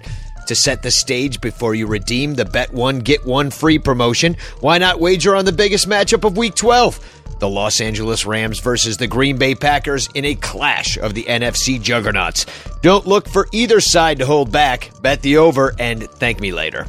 Set yourself up for success by doubling your first deposit when using promo code SPORTSDRINK at MyBookie. That's promo code S P O R T S D R I N K to double your initial deposit all the way up to $1,000. Bet anything, anywhere, anytime with MyBookie. The Son Ranto Show is brought to you by SimBull. SimBull is the sports stock market that allows you to profit off your sports knowledge. There are two ways to make money on SimBull. First, every time a team you own wins, you earn a cash win payout. Second, just like the stock market, if you think a team is going to increase in value, you can buy low and sell high for a profit. Use promo code SD to make your first deposit risk free. That means even if you lose money or just decide the market isn't for you, SimBull will refund your initial deposit, no questions asked. And we thank them for sponsoring the Son Ranto Show. The Son Ranto Show is also brought to you by the Spotify Green Room app. The second half of this show, which you're about to hear, was recorded on the Spotify Green Room app. It is an app that you download for free at the iOS App Store or the Android Store. You create a profile, you link your Twitter, you join a league. Uh, you follow us at Son Ranto Show to be notified when the room goes live, and uh, then when we go live, you can join in the conversation. So it's kind of like a radio call-in show, uh, except you're using an application on your phone that you can download. So you can talk to me, other fans, athletes, insiders in real time. You get in on the conversation, and uh, you can listen to lots of different things. There's all sorts of uh, leagues and concepts and uh, radio shows that are going live on the Spotify Green Room app. You don't want to miss it. So check it out uh, and uh, download it today. And we thank them for sponsoring the Son Ranto Show, which you need to follow on the Spotify Green Room app. Son Ranto Show. Here's our conversation. Can you hear me now? Uh, we can, Oh. yeah. Your parody's really good. That's all you, isn't it? Yeah, yeah, it was totally me. I love it. yeah, I think it's pretty funny. I'm working on mine. Yeah, that's good. You guys know how to do video, huh? Not really. I actually figured out how to do that yesterday. That's good. Yeah, so I love it. You know, I've been meaning to like try to figure out how to do because you know all those like choirs and choir teachers they were um, y- you know during COVID and like when the schools were shut down, they were trying to be creative and what to do with the kids. So they would Mhm. teach them parts and then have them send in tracks of them singing themselves, and then the choir teacher would put it together later. and How yeah, so I mean, it's a pain in the butt. I mean, there's probably better programs to do it. I just did Yeah. it with iMovie. It takes a really long time to um, to um, to do well, it. it's very good. Thanks, thanks. Hopefully, uh, Oh my God, I can't. Yeah, it's very good. I gotta ask Crowley. I gotta ask Crowley a question. Whoops. I, I think Oh. Michael's in. I'm here. Sorry, I had to I had to like update my app. Cool. I'm gonna um, share the share this out to the world real quick. We just lost Bernie somehow. She wanted to ask me a question. No, Hey, Michael, if you're not coming to the caroling party, I get Danny's couch. Dibs. Yeah, it's all yours, man. I'm so frustrated by that.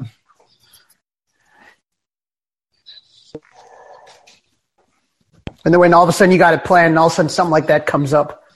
Yep. I'm I'm I don't know. I'm hoping Quit muting me, Danny. like your kid. I'm not. I'm not muting you. Oh. Somehow we keep getting muted. I don't know what's going on. Where's Bernie? I don't know. Where's Adam- anybody? Okay, there, Corey Furlong. Cor- yeah, I I can see Ad. I mean, it's weird because the app wasn't working. It worked great last week, and then we'll see what we get this week. But I, I've got uh, guests who are people who don't have green room and are listening in. And so there are two guests that are here that aren't really green room people. So I don't. I guess that's a new thing that could happen now too. So, but Adam is in here. Corey is in here. Bernie's in here. And Bernie would like to speak and ask Crowley a question. You got to unmute yourself, Bernie. Somehow it keeps muting us. Yeah, But got it. Sorry. I mean, I'm slow today. Um, so at that, now what was that? The Chicago Sports Spectaculars in Rosemont, right? correct. Yeah, there? that's at the Rosemont Convention Center. That is a cool picture of Ryne Sandberg and Don Zimmer. Yes, that was from the Sandberg game, and I've been trying for years to find a print that would. I found a couple that I was able to get like at like eleven fourteen or eight by ten because you get distortion in some of those, and so I finally found one at sixteen by twenty, and it's uh, it turned out really. Um, muted. Am I? Uh, it turned out really great, so I was really happy with the way it turned out. But That's good. yeah, if you've never been there, it's it's a lot of fun. But like I said, I'm not going to Cubs convention, so I figured I might as well spend some money. and you could frame that and that'd look cool. And how was Mitch Williams? Have you met him before? Yeah, uh, we met him. We had him out at Club 400, and he's hilarious. He's about exactly what you would expect from him. Uh, Danny and I came up with a song in the hotel room about him and Lenny Dykstra's famous feud. It was sang, sung to the tune of kung fu fighting, and it was called "Everyone Hates Lenny Dykstra." Everybody hates Lenny Dykstra. oh, I bet he loved oh, He fell over. Oh, he was hunched over laughing. He he asked us if we, he could buy the eight track, which we sadly informed him is no longer a medium that uh, we can record on. But I, I, did, I did manage to send him an MP3. I don't think he knows how to open an email, though. But he was a, he's a great guy, and there's a great picture we have of Danny and I where you know we're we're singing, and Danny's got his guitar, and, and Mitch is in it. It's, he's a great guy. How cool! Oh, how cool! So yeah, so it looked like it was a good, uh, good. They had good attendance there. It looked pretty busy. Yeah, it was. pictures. They they had a lot of Bears players on Friday, and then Cubs players on Saturday and Sunday. So I was I was really like I said busy, kind of taking a look and seeing what everybody. You know, I'm just trying to like finish things up. Like I, I always start these projects, and then like it takes me like, and then I'm like running around chasing to try to get this finished. Well, it's, it's good that you went there. Well, I noticed that all the, um, you know, like the players and Joe Maddon, they don't they don't wear any like um, MLB stuff. Are they not allowed to?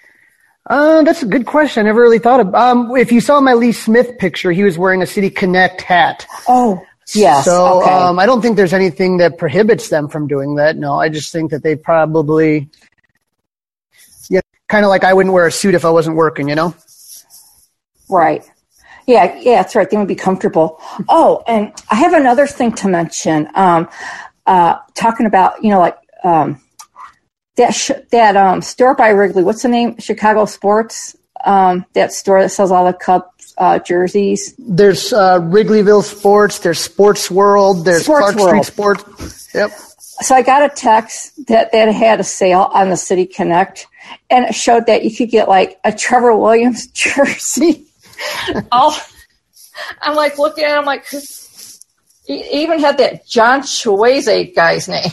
So I'm I like, can oh tell my you that there God. is there's a guy ML, MBD Chicago's his Twitter handle, and he's a great follow because Uh-huh. he, he's he's amazing. He takes amazing pictures and has really nice season tickets. But he also is like a jersey aficionado, and he has like this technique uh, that he can like take the backs off the names and the numbers, and then he gets like other ones, and he can and he changes them up all the time. It's pretty crazy. So I mean, like maybe you could buy a Trevor Oh, Williams kinda one and then put Barron on the back or something. Take off Williams and Oh, that's a good idea. Oh, what a good idea. Yeah, who would want that? They're charging the same amount of money as other ones. But what, so they have that Chicago sports thing every year at Rosemont. They have it usually two times a year, sometimes three. So they have one in November. Um, they have one in March. It's not as good because a lot of the players are going to spring training and like you wouldn't get like a Joe Maddon. But sometimes you get like some of the older guys, like Andre Dawson will do every one of them. Sandberg does a lot of them. So you'll still see some of the older guys if that's what you're looking for. But if you're looking for like Willson or say like, you know, some of the newer guys or Patrick Wisdom or Nico or stuff, you're not going to find that and then they'll always do one. They'll do them in the summertime on the years that um, the national show. The national show is the biggest show. It's not as great because it's not as Chicago centric. It's about like all sorts of players from all sorts of sports everywhere. Um, but it, the the national is it's it rotates between New Jersey, Vegas, and Chicago. And so it's in Chicago this last summer. So they'll probably do another sports spectacular this summer and they try to do it when the Cubs and Sox are both in town, and they try to kind of have get, get players in Good there. idea. But uh, you know, it all kind of depends on on schedules. So basically, you like register and for and like if you want to go all three days or go just one day is and what is it like? What is it like? Fifty bucks or more to get in just to register? No, to, to get in, it's actually pretty cheap. To get in, it's like I think like ten dollars to get in. Yeah. but, Oh, but, good. But once you start again. At CubsCon, you can ask them a lot of things, and maybe they'll do it, maybe they won't. But at, at these things, Mm-hmm. everything you ask for, so every inscription, three words max, is like anywhere from thirty to seventy to two hundred dollars, depending on who it is. So like some of the guys are very, very expensive. Like if you're talking about Peyton Manning or Joe Montana. Oh. But if you're talking about like Fergie, like an inscription to write like Hall of Fame will be like twenty bucks or something. How about Mitch Williams? Mitch Williams, I think, was forty dollars and ten dollars inscription. So forty dollar autograph, ten dollars for him to put like Wild Thing or Boys of Zimmer or something like that. so how much was Joe Maddon? Oh man, I got I got to take a look. Probably way too much, but uh, in the um, I didn't have him inscribe anything, but I think he was like 150 in autograph. Mm-hmm. And you said he had the longest line. Oh, by far. Oh, wow, because he cool. doesn't he doesn't really do private signings much, or he doesn't do public signings. Like people do private signings, Mm-hmm. Right. Where they will, um, where you can send something in the mail. But like this is like an actual like chance to say, "Hey Joe, how are you?" And I had no idea how he was going to be. I had talked to him before at CubsCon and stuff. And obviously, you're going to be really nice in front of like a big crowd and stuff like that. But like this, like sometimes, Mm-hmm. like I remember one of the biggest jerks was Greg Maddux. To be honest, I, I've had two bad experiences with Greg Maddux where like he literally barely even looks at you or even acknowledges you. Like Joe, like looked you in the eye, like talked to you for a little bit, and was really cool about things. That's good. Well, that's maybe I should start doing that because I, I couldn't believe Mitch Williams was there. And like I would have had fun if I went to that. I, I just don't have time. But that looks like that would be kind of fun to go to and kind of watch what you spend, probably. But if it's worth, if you like it, go for it. Right? Right. It, Um, I would say that you know you got to be. It's if you want to buy the VIP Mm-hmm. pass, that's one hundred and fifty dollars. Whereas if you go all 3 Mm-hmm. days, that's about like sixty dollars. But like for one hundred and fifty for that extra hundred, you don't have to wait in any lines. And I'm not really good at waiting in lines. So it's just Oh, kind of like that's you just walk up and get Yeah, your autograph. Other people, you got to wait like sometimes 45 to like an hour to get the autograph. And I'm like, eh. Nah. You get too tired. And that cement floor is hard on your legs and back. yeah. Yeah. Well, well, thank you for sharing that. that. Those are those are a gem to look at. Hey, I just want to tell you guys, you know, it's been such a pleasure. Um, I'm thankful for you guys, your your podcast, the Patreon, and all that. And if it wasn't for me bumping into Crawley's Twitter feed when Rodon was doing the no hitter with the Sox, I wouldn't have found the podcast. And Didn't we go post game at that on that one? And then you were so mad we because Rodon had threw the no hitter, and it really pissed Crawley off. And we were going like right after that. I think. It was like that Simpsons where you see Ralph's heart break and then they keep repeating it. Uh, yeah, I, I can't stand that the White Sox fans have any happiness. So that bothered me. Well, Corey Fur- Furlong's in the room. Um, uh, uh, Artie and Adam, you can request to speak as well. Just you know, curious to hear what you guys have to. Happy Thanksgiving, my man. Yeah, same to you guys. Happy Thanksgiving. Yeah, it it is relatively. I've been I've had better ones. you know. Longest three day work week of my life. Uh, that larger, I know we talked about the Sandberg pick.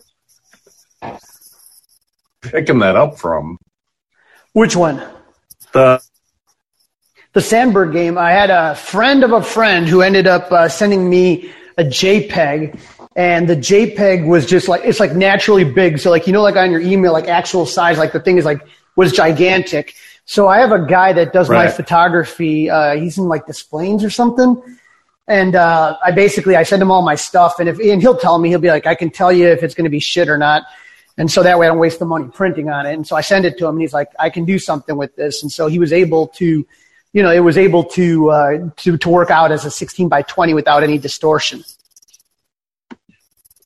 Yeah, I can only find like like fourteen. By That's 11. that's what most eight by tens or eleven by fourteens. I had I had an eleven by fourteen. I was trying to sell it at the convention. I, was, I was I was trying to sell it for twenty five dollars, but I didn't have any uh, any takers. But uh, yeah, that, that's normally I might be uh, I might be hitting you up for that. yeah, no problem, man. Just let me know because it's uh, it's obviously a classic moment for a lot of us. That was really one of those moments where many of us became Cub fans. Was watching that uh, the Sandberg game, and uh, you know, it's it's a moment that just really stuck into my head. So kind of, and and so I was talking about the the national, the big national show.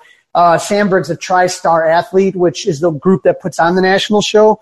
And so like usually there's he does a pretty good deal if you can wait two years without worrying about it. Where like I think it was like $150 total for it. It was a pretty good deal. You can only hit the national if it's in Chicago. I hit it other places as well, but um, I, I want I want Yeah, a I- Sandberg bobblehead giveaway. Uh, SGA brought to you by the dispensary. The, the, I, That's I awesome. To, I talked to Tim Stoddard, uh, who was a teammate of his in '84. Uh, last time, I think it was at the was at the Dempster event at Club 400. Tim Stoddard, you know, sometimes at Club 400 players will just swing on by. You know what I mean? They're not. Even, they they they kind of just show up, and Stoddard shows up, and I'm like, I'm like, you know, Tim, did you ever in your life think that Ryne Sandberg would be advertising for weed? And he was like, hell no. Steve Trout, absolutely. Ryne Sandberg, no. That's awesome. But uh, yeah, I'd, I'd, be all about that SGA with, with Sandberg with a doobie. I'd get a good laugh out of that. I have a question for you guys because I know I, I hear you talk about it, Crawly, and I know Corey, you're a big uh, collector as well. Maybe you can both answer this question, or anybody else that's around about collecting. Is that who's who's driving the bus as to like how much stuff is worth? Like, is there like you you said, okay, well, you got to get this size photograph instead of that size photograph, or this like because I'll ask you, Crawly, like, why is this bobblehead not worth shit, even though it's rare? You know, but this other one everybody wants, um, that's not as rare. Like, what drives the bus into this stuff? Because it it's confounding me. It's like it reminds me of NFTs. Like I don't see how you could say that bobbleheads are worth something and NFTs aren't. You know what I mean? Because it seemed very similar to me, except for that one is an actual physical thing that doesn't have any intrinsic value like gold, you know, like a lot of things that we ascribe value to. Well, you but, just kind of hit it on the head. It's what you ascribe value to. So hypothetically, uh, it, a lot of it comes down to how rare it is, is, is going to be one of the determining factors. Um, so if you have, like, uh, right, so you go to Milwaukee, like 35,000 people get bobbleheads, well then there's never going to be really demand.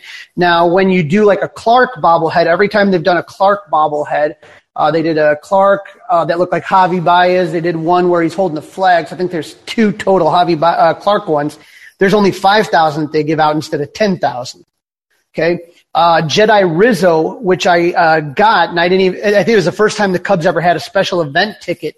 You had to buy a special ticket at a shitty section and like, you know, and then you get the bobblehead when you come in. And so at the time, not a lot of people knew a lot about it. So Jedi Rizzos are really, really hard to come by. And, and now you're combining Star Wars and Cubs, which are two kind of very fanatical fan bases. Um, the other one that's a huge one is Gary Pressey. And that one is like, so you have these people that are completionists that have to like, so there are people that argue, you know, you know, that you have to get the, complete, like I have all, every single bobblehead the Cubs ever gave away. But the Gary Pressey was technically a 2016 bobblehead, but it wasn't an SGA. So there's people that argue if you need that to complete your collection. But the Gary Pressey, you either had to win on a trivia contest or you had to find Gary like a Where's Waldo at CubsCon and to get one. So I've seen them. We had one go in my memorabilia group for as high as nine hundred dollars. Uh, Cubs convention. So I I, uh, I was following Gary, and, and it was on a Sunday. So you know, like on Sunday, everyone's hung over. They're watching football, or they're going home. They're checking out. And so I was just kind of watching my Twitter a little bit closer than I was the other two days and it popped and I know I knew you know I know the Sheraton better than fucking anyone there and the second I saw the background I bolted I grabbed one I wish I would have grabbed two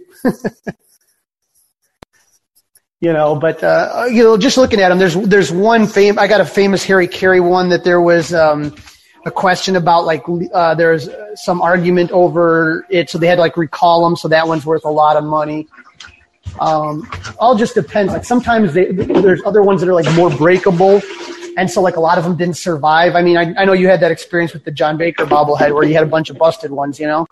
Yeah, they, when they sent it to me, like mine is missing a fist, for example, because all the fists broke off and so a couple of arms, and so people wrote to me and they're like, "I want a, another one." So I had to yell at the people, and they sent me twenty more and they didn't break this time. I don't know if it must have been the shipper, you know, because they must have really gotten jostled around because the second batch didn't have any broken ones. And um, right, so mine is a broken fist, but but you said even that one is was going for something, wasn't it? Oh yeah, I saw. I've seen it. You can find John Baker uh, bobbleheads on eBay. I think it was like uh, for how much? The ones from the original JBD day. I think it was. Michael, you're really soft. Oh, I don't know To me. why. That's, uh, shit, okay. Um, the, the, there was two John Baker head Bobble Day giveaways, and so one was by the National Hall of Fame, and then the National Bobblehead Hall of Fame, and the other was a different group. Can't remember which one. So there's Though you, you mean the ones that I made? yeah, there's two different ones. Yeah, I'm. I'm. I went just because I made them with two different companies. The one was the National Ball, you know, Bobblehead Hall of Fame, and the other one was called. Uh, I think it was called Bobbleheads for You or something like that. you know, like something goofy, and um, and those ones I think are better than the National. Bo- the, I mean, what do you think? I mean, they're both really cool. The bases are different. Like, so the one that, that the National Bobblehead did has him crossing the plate with the fist up, which is what I like about it. Yeah, that's the one I don't have. I have the I have the original because uh, I yeah, and the bases are different. Because does yours have the one that says The original one is the black base. oh? I have July 29th, 2014, the John Baker game. Does it, Uh, does it look that like does it look base? like dirt? Uh, yeah, he's crossing the plate. Yeah. And it's dirt and the lettering's in white? Well, I mean that's yeah. The the lettering is in kind of whitish silver, and then um, yeah, he's he's So that, that one that one's from the second John Baker Day. No, th- this one he's like in front of the plate, like he's actually in the batter's box. Kinda. He's like the plate is to his back. I have one with a broken. I, I have a broken fist one. I don't have the second one. I got the first one. um, c- I didn't need to keep the second one. Yeah, the the broken the the broken fist one is the one that I have as well, and that's Yeah, it's the first one. Yeah, Uh, I glued mine back on just with super glue. I didn't because every now and again I'll text a picture of John's fist to him, just for fun. Like, like, Jay John, you're getting fisted. Uh, you know, um, when the World Series, when the Cubs won the World Series, there were so many freaking bobbleheads, and some of people didn't realize they came out, and some people had already spent so much freaking money. So uh, I got this crazy Kris Bryant one where he's holding a trophy, holding the MVP award, and has the wrestling belt over his shoulder, and he's wearing the hat, and that's another real rare one that people don't find. So it really is just like how what the availability is. And then you start looking at some of the minor league stuff and some of the minor league stuff. Obviously, you know, if you're like a minor league team, you have to like, you don't, you know, it's not Wrigley Field to sell itself. You don't have to have bobbleheads to get people to come to Wrigley. But like, like I have some, uh, they're called the goats. There's a series of goats. There's three goats from Boise, Idaho, short, that was short season, uh, Boise. And they're real badass. A lot of people are always looking for those too. So those are kind of fun ones to look at.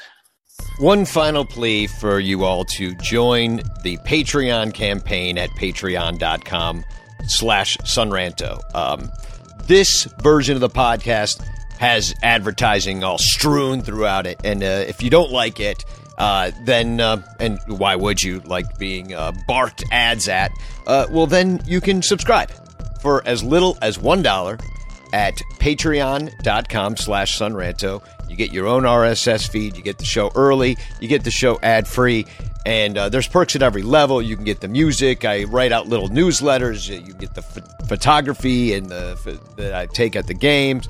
Um, there's it, just it's a great way to help out the show. Become a ranter, a super ranter, and um, help out the show because I'm telling you, it'll make you feel good knowing that you're helping produce the Son Ranto show.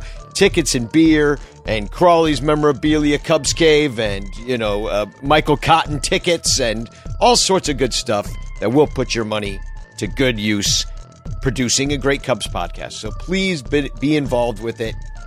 Patreon.com slash Sonranto. And you'll never hear me ask you again because I cut those all out of the show. so you'll never hear it again. You'll never hear this little uh, song that's playing. You'll never hear about uh, any of the uh, the advertisers that are fed us through our podcast network. You won't hear any about of it. You'll just hear Cubs talk. You won't have your time wasted, and it is really cheap. A dollar, two dollars, three dollars. If you would buy each one of us a beer at Wrigley Field, that's like the three, four dollar level. So come on, join today. Patreon.com slash Sonranto. quit screwing around. Here's the rest of the show. Trying to see which other one. Cool. Ar- So- Artie Boucher's in here too. I just thought I'd. I was thinking about Artie because uh, because uh, there were wrestlers that usually come to the Chicago Sports Spectacular.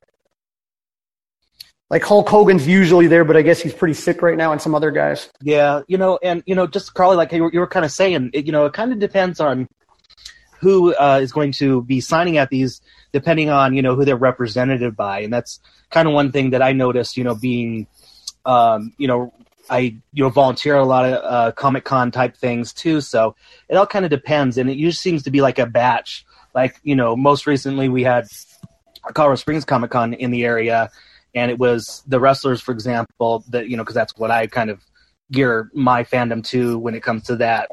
Is they're they were representative, you know, signing company that does that. So it, it kind of and it kind of goes in, in years. Like those people will do like the whole circuit the whole year, and then the next year will be like another group represented by that same company, but it'll be a different group, and they'll do the whole circuit that year. So it it kind of uh, goes in cycles.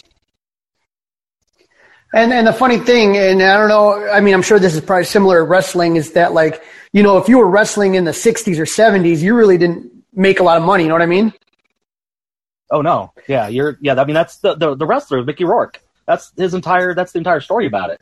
Right. And and so when when you look at that, when you think about a guy like Dawson or you know even Sandberg for you know I mean I mean he did fine, but he ain't making you know some the money that we were just talking like three hundred million dollars. Like they didn't make that. So like that's why you'll always see like Dawson on the circuit. I mean Fergie's been doing it forever. Lee is another guy, you know, where they just didn't make like a ton of like sick money like you could potentially make now.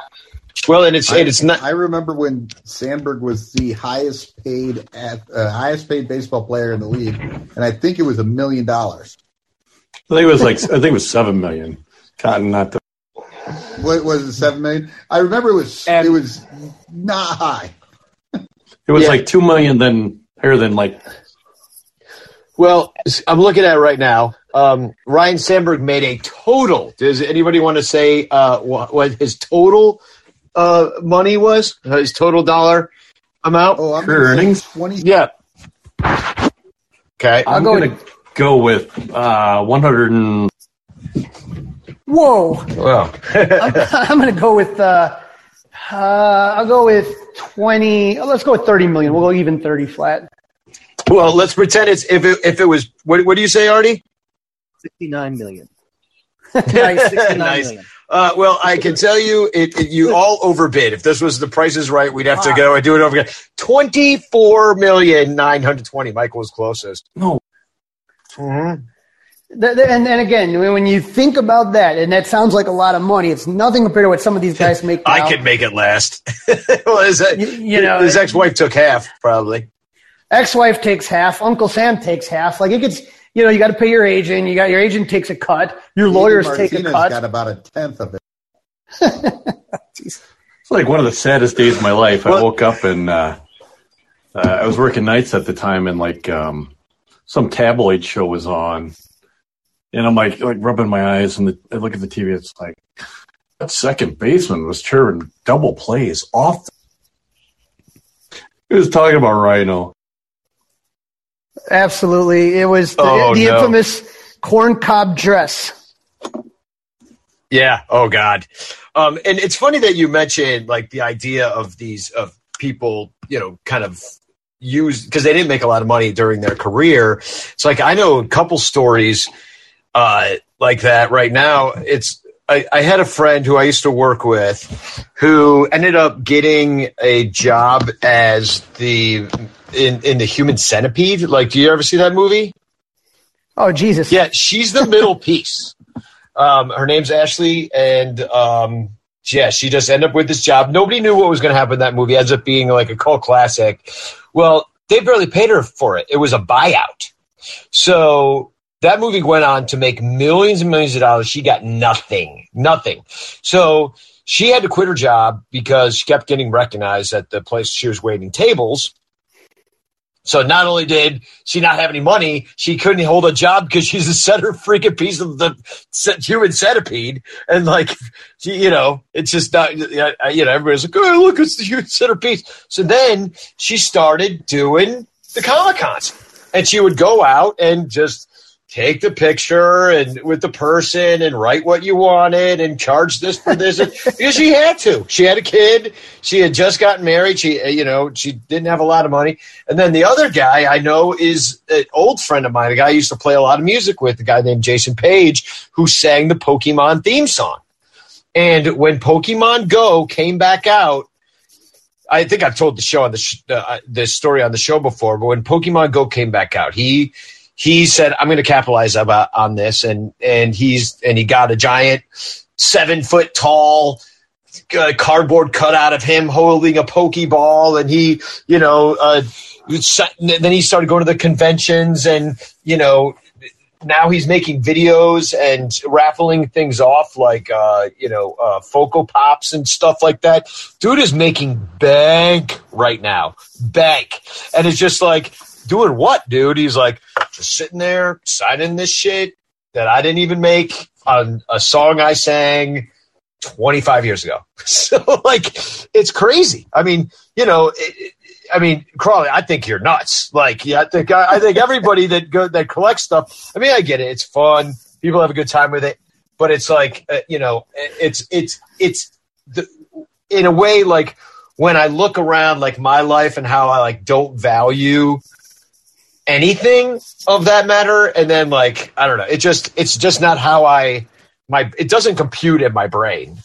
Like uh, I don't know if any if there's any any other non collectors out there. It's like so Danny, you know, you, you know, in my day job, I'm a history major, right? So it's like I get to create my own museum. Like if I, if, if the Cubs one day said, Hey, Crawley, you get to make the Cubs museum. You're, you're the curator. And, and if they gave me the budget, I mean, I would just go crazy. Um, and I would, and, and again, everything that I do, if, if you, when, when you come and it's all finished up and you see how it's going to look, you'll see it tells a story. So, I mean, is it just material shit? Yes, of course it is. You know what I mean? I mean, you can be a minimalist and not have anything. And Danny, you do to kind of tend to live with not needing that much. For me, it's just kind of like a fun hobby where it's kind of like, how would I put together a Cubs museum if I were? Now, again, I, I there's limits and budgets. No, you know, if you start, and, and I know Danny, I saw you put something up talking about like Rizzo's used gloves, like the game used um, market is absolutely ridiculous. Like if you get Yeah, into uh, that stuff. Great example. A thousand dollars. You know, and, and it just I guess what bothers me is like maybe I just have like an overall societal issue of like, you know, I mean, maybe there's just like too much money in the world. you know, I don't know what what you know. It, just is so strange to me that something like that would be worth a thousand dollars. And what is it about those things that people like? What what is the emotional attachment? I, I mean, there's got to be an emotional attachment in there to want to, uh, you know, have that in your possession, like, you know, and it is mine, as opposed like your idea of the museum that makes sense to me, you know. But if like you have Rizzo's gloves and you keep them in a drawer, like it just it, you know, that's I just don't totally understand the the the mentality of it. I, and, and some people have told me that they feel like they're closer to their hero or like it's like cosplay. Well, when I put on the gloves and then I masturbate, I feel closer to my hero. Mm-hmm. I think, I think, like I said, it's, uh, you know, just that kind of idea that that was something that they wore at that game. And like, you know, it's, um, it it was funny because we have a friend, uh, you and I, a mutual friend that collects a lot of game news stuff, has an absolutely unbelievable collection. And, uh, I was sitting there and, and I didn't get anything signed by Dawson this time, but he and Dawson were talking and, and Dawson wanted to make sure he was like double, he was inspecting the bat to make sure before he inscribed game used because that's like a, like an, when you get that inscribed, it's like a big deal. And so this was a game used bat and, Daw- and I got pictures of Dawson kind of like, you know, just kind of like feeling the bat out, if you get what I'm saying. Like, you know, like how kind of like they, they're gripping it like right before they're going to bat. And he's doing the exact same thing. And then like he finally like, well, I guess, yeah, it is my bat. But, you know, he was very specific about it. So like just just to realize like this was a bat that Dawson hit like this, or sometimes you know, but but MLB realized what a huge market that's become, and so if you go to Wrigley Field and you head along the first base side, there's Cubs Authentics, and that's where you can find a lot of you can buy a lot of stuff, and, and so like every everything that they have is like holographed. It's a whole cottage industry now. That's like a big deal. Like stuff gets sent out there really, really quick. And so, uh, you know, is that like they'll, it's very specific. This is the pitch that Kyle Hendricks threw to Bryce Harper. Bryce Harper hit a double. Like it'll be like like the complete all the information about the ball, the game that it was played in. Um, obviously, if it's a milestone, it, it's something that's bigger. You know, um, sometimes they try to give those to the players. If, if my Thai guy stole it from you, it's worth more. yeah, exactly. Especially well, if he. Well, and I don't remember if we talked about this last summer, but when uh, Michael and I went with the Lost Boys over to the that Royal Sox game mm-hmm. in, in Kansas City, Jorge Soler hit a home run that uh, went over. Well, it went over this like where the over, fountain is in center field. Over it went the batter's over, eye. Over the batter's eye, yeah, over the batter's eye, and then into these bushes that were back there. And then a member of our party got the ball. Now, th- I was like, oh, you should keep that. It's going to be worth a lot of money. And then somebody's like, oh, no, it won't because they can't verify that it's original ball. I'm like, uh, we just watched it leave the park. He's like, yeah, the moment it went into the bushes, that could have just been some batting practice ball. I'm like, all right, they're super serious about it. So it, it's it's a lot tougher, yeah, especially for something like it. It's there's a lot of things that have to do with the chain of command and stuff like that. So it's like if they can't, you know, like the person said, there might have been other balls in there. I don't know. Usually though, like, you know, sometimes these balls have certain markers on them or whatnot. But yeah, it, it gets tricky. You know what I mean? And, and, and Danny, you know, out from being out in the bleachers where you, where people are always quote unquote throwing the home run back. A lot, lot, of, lot, of, lot of veterans know, man you know, that they'll keep the ball and they'll they'll throw a, a BP ball back on the field. I've always wanted to throw like a, a cantaloupe or something. I mean, because like, what does it matter? Like, they you're already breaking the rule of some throwing something round onto the field, you know, the the game ball. But if you're just gonna like do this ruse and throw like some little league ball or a wiffle ball back out onto the uh, the onto the pitch, you know, why why not an orange? Like feed an outfielder. Maybe he needs a snack. um, I, I, like what Corey Furlong said here, and I saw he was trying to get into the room. And so, if you want to get into the room, uh, try again. But he said that that the thousand bucks uh, seemed reasonable for the gloves. so we we had two different thoughts. We might have two different thoughts about what a thousand dollars is too. I think might be the difference, Again, difference between I, me and some people. So so I would have to take a look at it. So you know I I, I saw you put something on it, and I I know I think it was through Fanatics whatnot, but. uh you know, was it where was it used? You know what I mean? If it's a playoff game versus a regular season game versus a spring training game, all of that's going to have. It was used last value. year. It was lo- used last year. 2021. Well, yeah, that's where, where, that's the year it was from. And, so, I mean, that, sorry.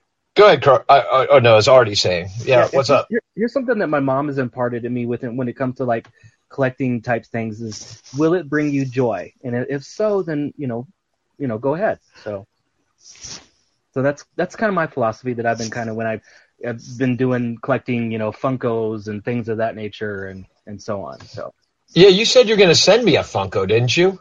Yeah, I just I've been so busy training the new guy. so, but. I, I forgot what it's the Funko of though. Um, Ronnie Woo Woo. I think it's a hobby. Hobby Funko. See, Artie, I, I gotta, I gotta ask. I wanted to ask Artie because he is a uh, Funko fanatic here why did they make him a different color than Bryant and Rizzo? Well, his his came out this year, and Rizzo and Bryant's came out a couple years ago. Right, so, but they made him like a peach color. You know, I, that's just I have no idea. That's just that's just what they. I, I think that's just their creative licensing. You know. and I and I never understood on the KB Funko why they didn't have him have blue eyes. You know what I mean? Yeah, Because that's one of the funniest one is if you get the Max Scherzer Funko Pop, it has the one blue, one brown eye. Yeah. Um, I, I've, I have a qu- Cotton. Did do you really collect anything? Cotton's Cotton's doing something else. No, no, no. I was I was muted. Um, I used to. Uh, I used to collect some stuff, uh, and then when I started moving and doing stuff, I just decided it was too much. But I, I still have some cool stuff. Um, I have a I have a seat back from uh, Soldier Field. It's a Bears thing. Mm-hmm. Uh, I actually bought two seats for my friend for his wedding, and the seat. Then there was a, just like an extra seat back to it. Um, I have a I have a 1984. Well, actually, I think it's a 1985 uh, Budweiser sign. It's the marquee. It's the Wrigley marquee, and it says 19 or uh, I guess Eastern Division champs on it. And that's so that's kind of cool. That's just like a uh, really old, um, you know, Budweiser advertisement. Um, I've got some. Uh, what are what are they called? Uh, programs from the '60s. Those are cool. So I've got a couple of programs from the '60s, uh, and I've got one of them signed by Ernie. It's not. I've checked Ernie Banks' signature, and it looks the same, but it's not verified in any way. Got that at like a, a garage sale. He'll he would sign anything. That's why his his autograph isn't even worth that much. Um, Um, he wasn't that bad. Fergie was the one that was awful. Fergie would sign everywhere, anywhere, and there's a time where he was barely even charging anyone. Yeah. Well, Um, I mean, I was excited because it was at a garage sale, and it was just like two bucks. oh, that's good. When you get a find like that, Crawley, what's your greatest find? What's what you're like? Oh, really? This is only a dollar? Cool.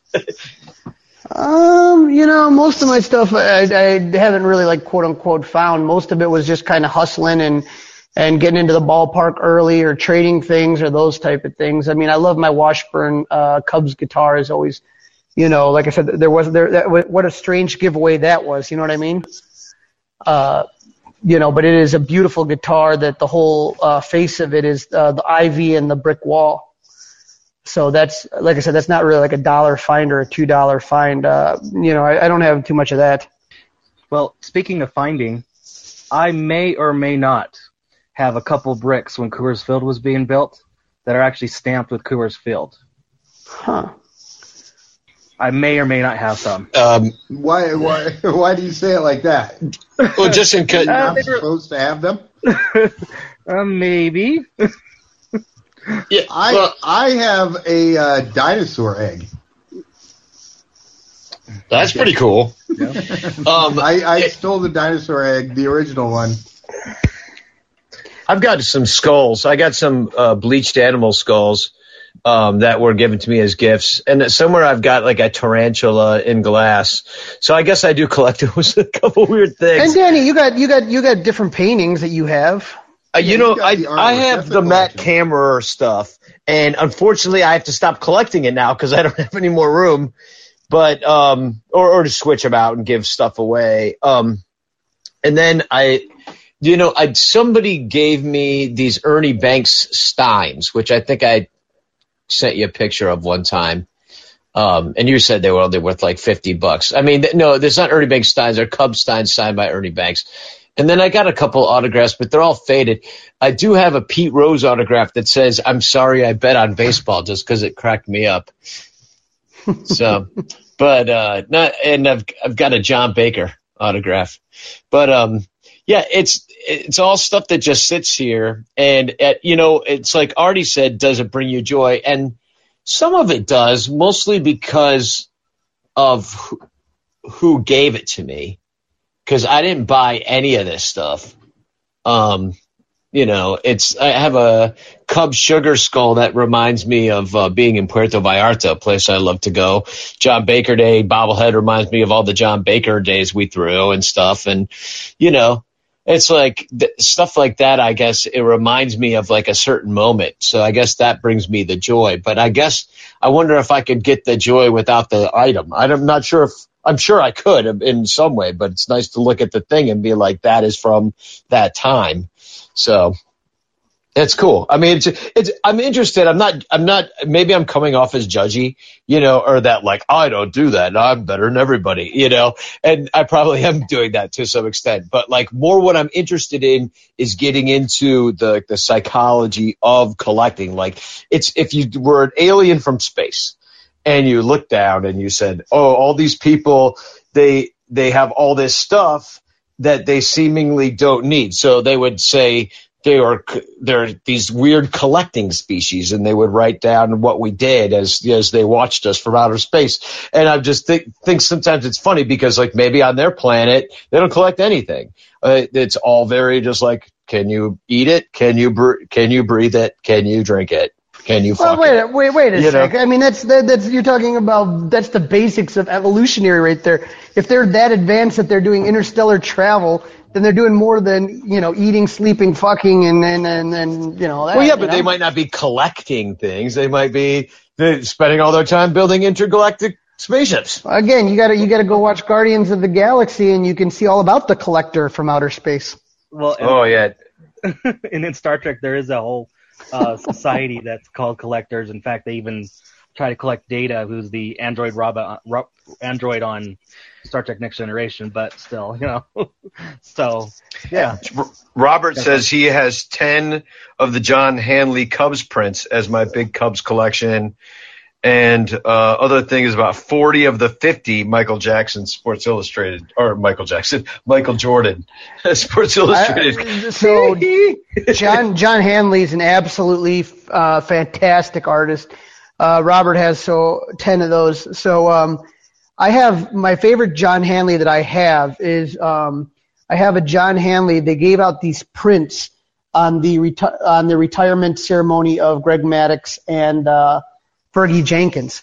And so on the field, they he- uh, there were two John Hanley, uh, the actual original paintings. John painted two of them, one for Fergie, one for Greg Maddux. And then everyone in the like the first ten thousand got prints, and I have it signed by both Maddux and Fergie, which is kind of cool. Did, is John the one that quit Yeah. doing Cubs stuff because he was pissed at the Ricketts? Yes. And is he still quit because, or is he like dipping his toe back in? Um, I, I think he doesn't want. So he used to have a tight connection with the Cubs, the organization. So, like I said, I mean, like they literally contacted him to make this these paintings for uh, Maddux and Jenkins. So I don't think he wants anything to do with the organization. I think you can still buy things. I don't think he's making anything new. If that makes sense. Yeah, yeah. I haven't I haven't seen him do a new Cubs painting in quite a while. So, you know, obviously he did he did the 2016 stuff, um, but I, I haven't seen him paint anything Cubs related in a long time. You know, there there's a lot of um, a lot of good Cubs artists out there. We talked about Matt Kammer, um, John Hanley's probably the most famous as far as um, you know. Uh, Kathy Weedley, if you're looking for the big murals too, I mean, it, it depends on like it, for the, what you're talking about. Yeah, like collecting the art and stuff, but there's there's other things too, like uh, Kathy Weedley doing. Uh, she's done a bunch of murals on uh, our friend John Felice's kids' wall. He's painted the Wrigley Field scoreboard, and uh, you, you know, I, I wouldn't even I- know where to start I've- with that stuff. I've done a bunch of like really cool ass cube fans. dude. if you, dude, we were way ahead of the game. We could could have sold those as NFTs if we had known. Like in 2016, when everybody's going nuts, and you're drawing cubes fan. Oh, dude. Still could. Still could. Hey, you might as well, dude. I mean, it's one of those things that uh, the other Austin Plock, you know, Austin. I mean, like he's done a lot of great work for people. He's a great one. Dan St. Clair uh, has some great pieces. Um, he did one of the '69 team, one of the '84 team. Nice. He did a Kerry Wood one, which a couple of my friends got signed at the um, at the national. And uh, also, you know, people forget about um, like I- know you talk about something different, like that style of art. Like those people are like fine artists, if you will. fine sports artists. But um, you know, Ballhawk Dave, he's got an Etsy store. I'm putting that in the uh, the gift guide that I'm putting out on Cubs Insider on Friday morning. Um, it, it- he's got an Etsy store where he makes all takes all the baseballs that he gets plus other ones that he he had like he has some from the World Series, for example. We've got baseballs from that, and he turns it into jewelry. So he makes these pendants, and in some he'll cut the piece of leather out of the ball, which ruins the worth of the ball in a way. But he'll sell you the ball and the pendant for like forty bucks, and it's just cool baseball jersey uh, jewelry. He had he gave one to my niece that was from the All Star game uh, years ago. Um, they're really neat. Uh, I'm trying to find his Etsy store, but I mean, I, you wonder if like somebody will collect those fine artists, but they people would collect something like that too. I mean, they collect the game used baseballs, the gamers and stuff like that. Those guys all sitting out there. Um, well, basic. I mean, do they sell those balls? I mean, I went down into Bleacher Jeff's house one time and I wanted to borrow a ladder. And uh, he's like, be careful in there. And all of a sudden, like, all these baseballs fell on my head. And I'm like, dude, you have a lot of baseballs. He's like, they're all from the game. And I'm like, well, Jesus Christ. Like, what are they doing up in this closet? You know, probably waiting for a situation like you have, Crawley, where you can put them all up somewhere cool. So, um, but like, I wonder about like this ball hawk jewelry. Is he like making the jewelry worth something because it's got this ball in it? Or is, is he ruining the worth that this ball might have ever had? Yeah, you know, it really, it, it, I think it's just really, you enjoy it and that's where it is. I don't know if there's any value as far as, you know, is he able to prove it is basically, you know, the big question. So if you said something was from the All-Star game last held at Wrigley Field in 1990, you know, if he's got proof of it, I'm sure it could have some value to it. Yeah, I don't know what what kind of proof would you need, like a photograph of you being there and catching the ball, or Right. And, and then how do you know that was the specific ball? It would just be too difficult. Yeah, yeah, no, it makes sense. Uh, well, that, we saw it happen where they wouldn't even do it uh, in uh, in the bushes. So yeah, I wonder if at this point it's they they're just gonna it's gonna be another thing that they kind of take over. The MLB is gonna take this over, and it won't be. It, it'll all just be what they say things are. So I wonder if I wonder if they can be trusted with their authenticity marks and Um, you have to, you have to be very careful when you do the authenticity stuff. So otherwise, the whole, you know, it's it's like wait until the first umpire gets caught cheating. You know what I mean? It's like you, the integrity of the whole business is called into question. So no, I, I think that they're going to try to be. there- It's I've seen they've done some specials showing about. Um, I, I saw like I forget what news program had it where they're kind of showing about how it all works, and it's a very tightly run ship. It's it, it doesn't leave their sight if it's going to be valued at something. Yeah, it it's it's it's a kind of a fascinating thing to me, you know, just you know how this all works and how it's changed over the years too, and because it always does change as well. Um, I don't know. Uh, what are you guys doing tonight? What are you guys doing for Thanksgiving? Yeah, some family stuff. Yeah, I'm just having, you know, normal family Thanksgiving. Nothing much. Uh, dinner over at uh, aunt and uncle's, and gonna set up their uh, new Roku for them. You're gonna hook Ooh. up a new Roku? Yeah. Yeah. Oh, I actually just got a new uh like tiny mini computer uh in the mail while we were doing the show. And I'm gonna hook that up tomorrow. Cool. I'm I'm buying uh, Michael's Pizza right now, right over on Broadway. pizza? Well, it's hopefully it's not your pizza because I think your pizza is probably about as good as your singing. But uh, uh, no, I, it's Michael's Pizza down on uh, Broadway. Just delicious. My favorite pizza in the neighborhood. Still, uh, you know, pretty decent prices on them, and I don't know. I just really like it. So So I ordered it. your uh, meal tomorrow. Is that what you're saying?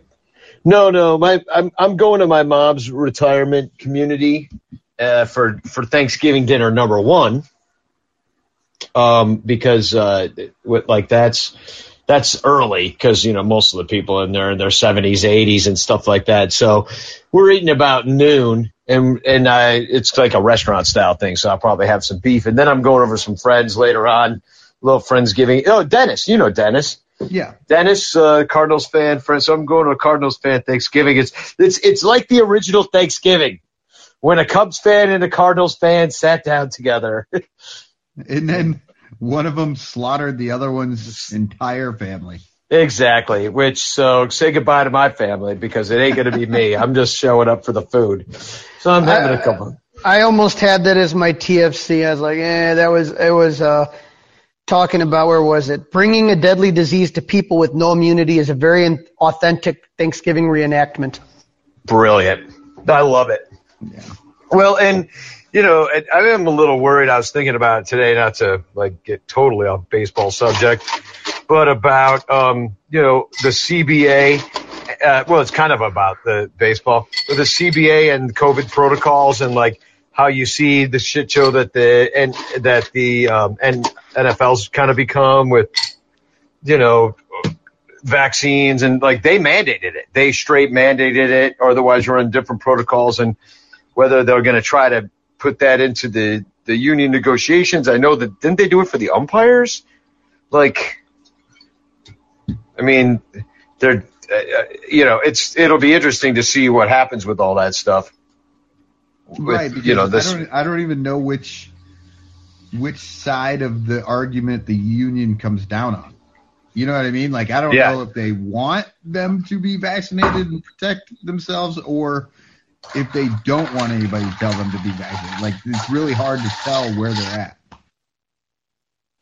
Yeah. Well, somebody brought it up the other day on, tw- I don't know if it was Twitter or Facebook or whatever, but I saw it and was kind of like an interesting question. I was like, damn it, there's going to be so many kind of interesting questions answered you know, not just with like society at large, but with the CBA and like how to move forward. And like the frustrating thing right now with the Cubs, like to like bring it back to that before we like get out of here is that, you know, with every, I don't think it, though it's frustrating for us as fans is that we feel like we deserve to have a few more questions answered for us like pretty much at all times, you know, like the first time with the rebuild or the, you know, they, they let us know what they were going to do. And granted, they rebuilt everything.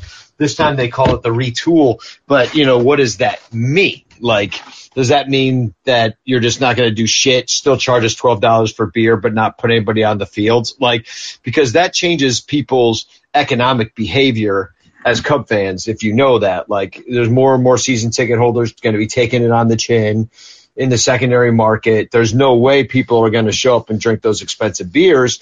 And then you're, you know, you built all this shit around it. You built a TV station. You're not going to put anything up there. That you're just not going to compete for a few years. Just seems like, you know, that they would want to. I know we've been. I'm beating a dead horse here, but uh, you know that it, it seems like they would want to do something, even if it was one of those you know, teams of the 80s where you got excited because you were 500 in the end of May, you know, kind of thing. Just like give us that kind of veteran guys you've heard of team. I mean, that's how the Giants kind of did it this year in a, in a way. Well, you know, they, with, with the Giants and the way that they did it, yeah, they kept some veterans and they, they supplemented around. Um, you know, with the Cubs, it was one of those things where they just all their players' contracts were coming up at the same time, and nobody was done, and it was either pay them or don't, and they didn't. Yeah, and and and uh, you know, and the Giants they kept signing people. They're collecting pitchers, if you will, to bring it back to both of our conversations. Um, so the we could probably about the CBA is we're only going to have to wait until July to find out what it is. Uh, you really think it's going to take that long? Oh yes, hundred percent. I don't. I mean, I hope I'm wrong. I don't know that there's going to be baseball in 2022. I mean, I mean, they people have shot themselves in the foot before. I mean, we saw what happened with, uh, you know, the COVID year. You know, they had it, everything was locked in, everything was good, and then all of a sudden the owners came back and tried to do something different, and it, they were like, "Yeah, we're not going to do this," and then they ended up waiting until the point that they, you know, like nobody wanted to play at that point. The 60 game season, that was just sort of a fail safe thing that they both had. It was implemented. The players never agreed to it. Right, but it but that's what I'm saying. Like there was some sort of a uh, thing that like if they didn't play, they didn't get paid, but they had to do at least 60 games or whatever. However that worked, but there was yeah, it was just I guess we're playing and nobody can negotiate anymore. But they negotiated themselves and would have kept negotiating themselves out of an entire season that year. So I feel like they'll just do that again. So you don't think they're going to learn from their past mistakes? I, they never have before, so I don't know why they'd start now. Yeah, billionaires just throw more money at the problem. So, well, uh, thanks for all showing up. Happy Thanksgiving, everybody. Yeah, I think we could pretty much say uh, sayonara right now. Um, but uh, you know, I, I, it's it's been an interesting year, a year that I don't think any of us expected, and um, but we we can get in all this the the sob story of putting the Nobody ever expects the Spanish Inquisition. Nobody expects the Spanish Inquisition. um, God, that that was a good sketch. But uh, you know, I, I was watching Monty Python the other day, and some of it just didn't really hold up. You know, but that's to be expected with comedy. So, guys, uh, well, happy Thanksgiving. Go be with your families. Go be with your friends, and hope everything is good for everybody. But we can uh, double spagog out of here, I guess. Yeah, happy, happy Thanksgiving, everybody. Uh, hey, the Bears are going to be playing the Lions, so they might actually win tomorrow. Woo. That's a good thing. Hmm. I, I think I'll take the Lions. It'll be my first bet I've placed all year. yeah, we we got what we got? Three hundred dollars worth of free gambling now. Yeah, it's a lock. Um, so, all right, guys. Well, happy Turkey Day. Talk to you next week. All right, Spagog. Spagog. Spagog. We're driven by the search for better. But when it comes to hiring, the best way to search for a candidate isn't to search at all. Don't search, match with Indeed. Leveraging over 140 million qualifications and preferences every day, Indeed's matching engine is constantly learning from your preferences. So the more you use Indeed, the better it gets.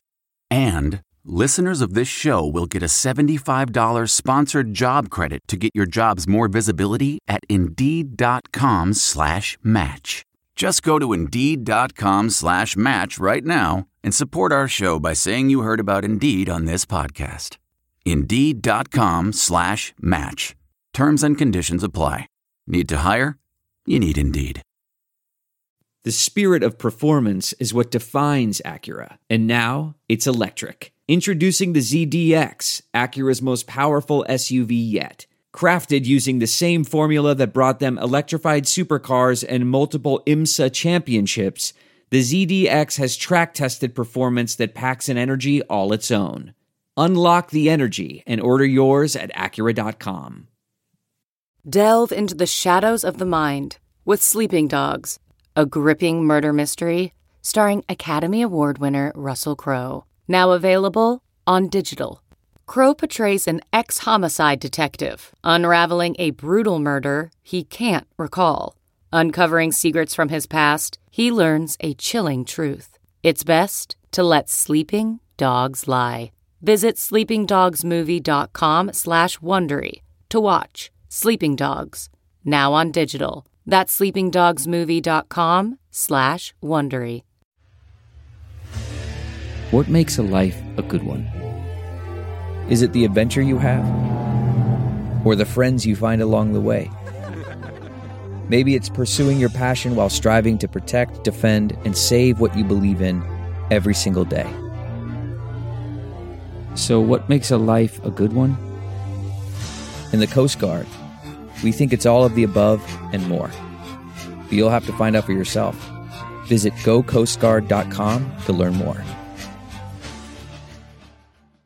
I normally find bras to be so uncomfortable and constricting. But Skims has changed that. You know I love Skims underwear, so I finally tried their bras, and Skims has delivered again.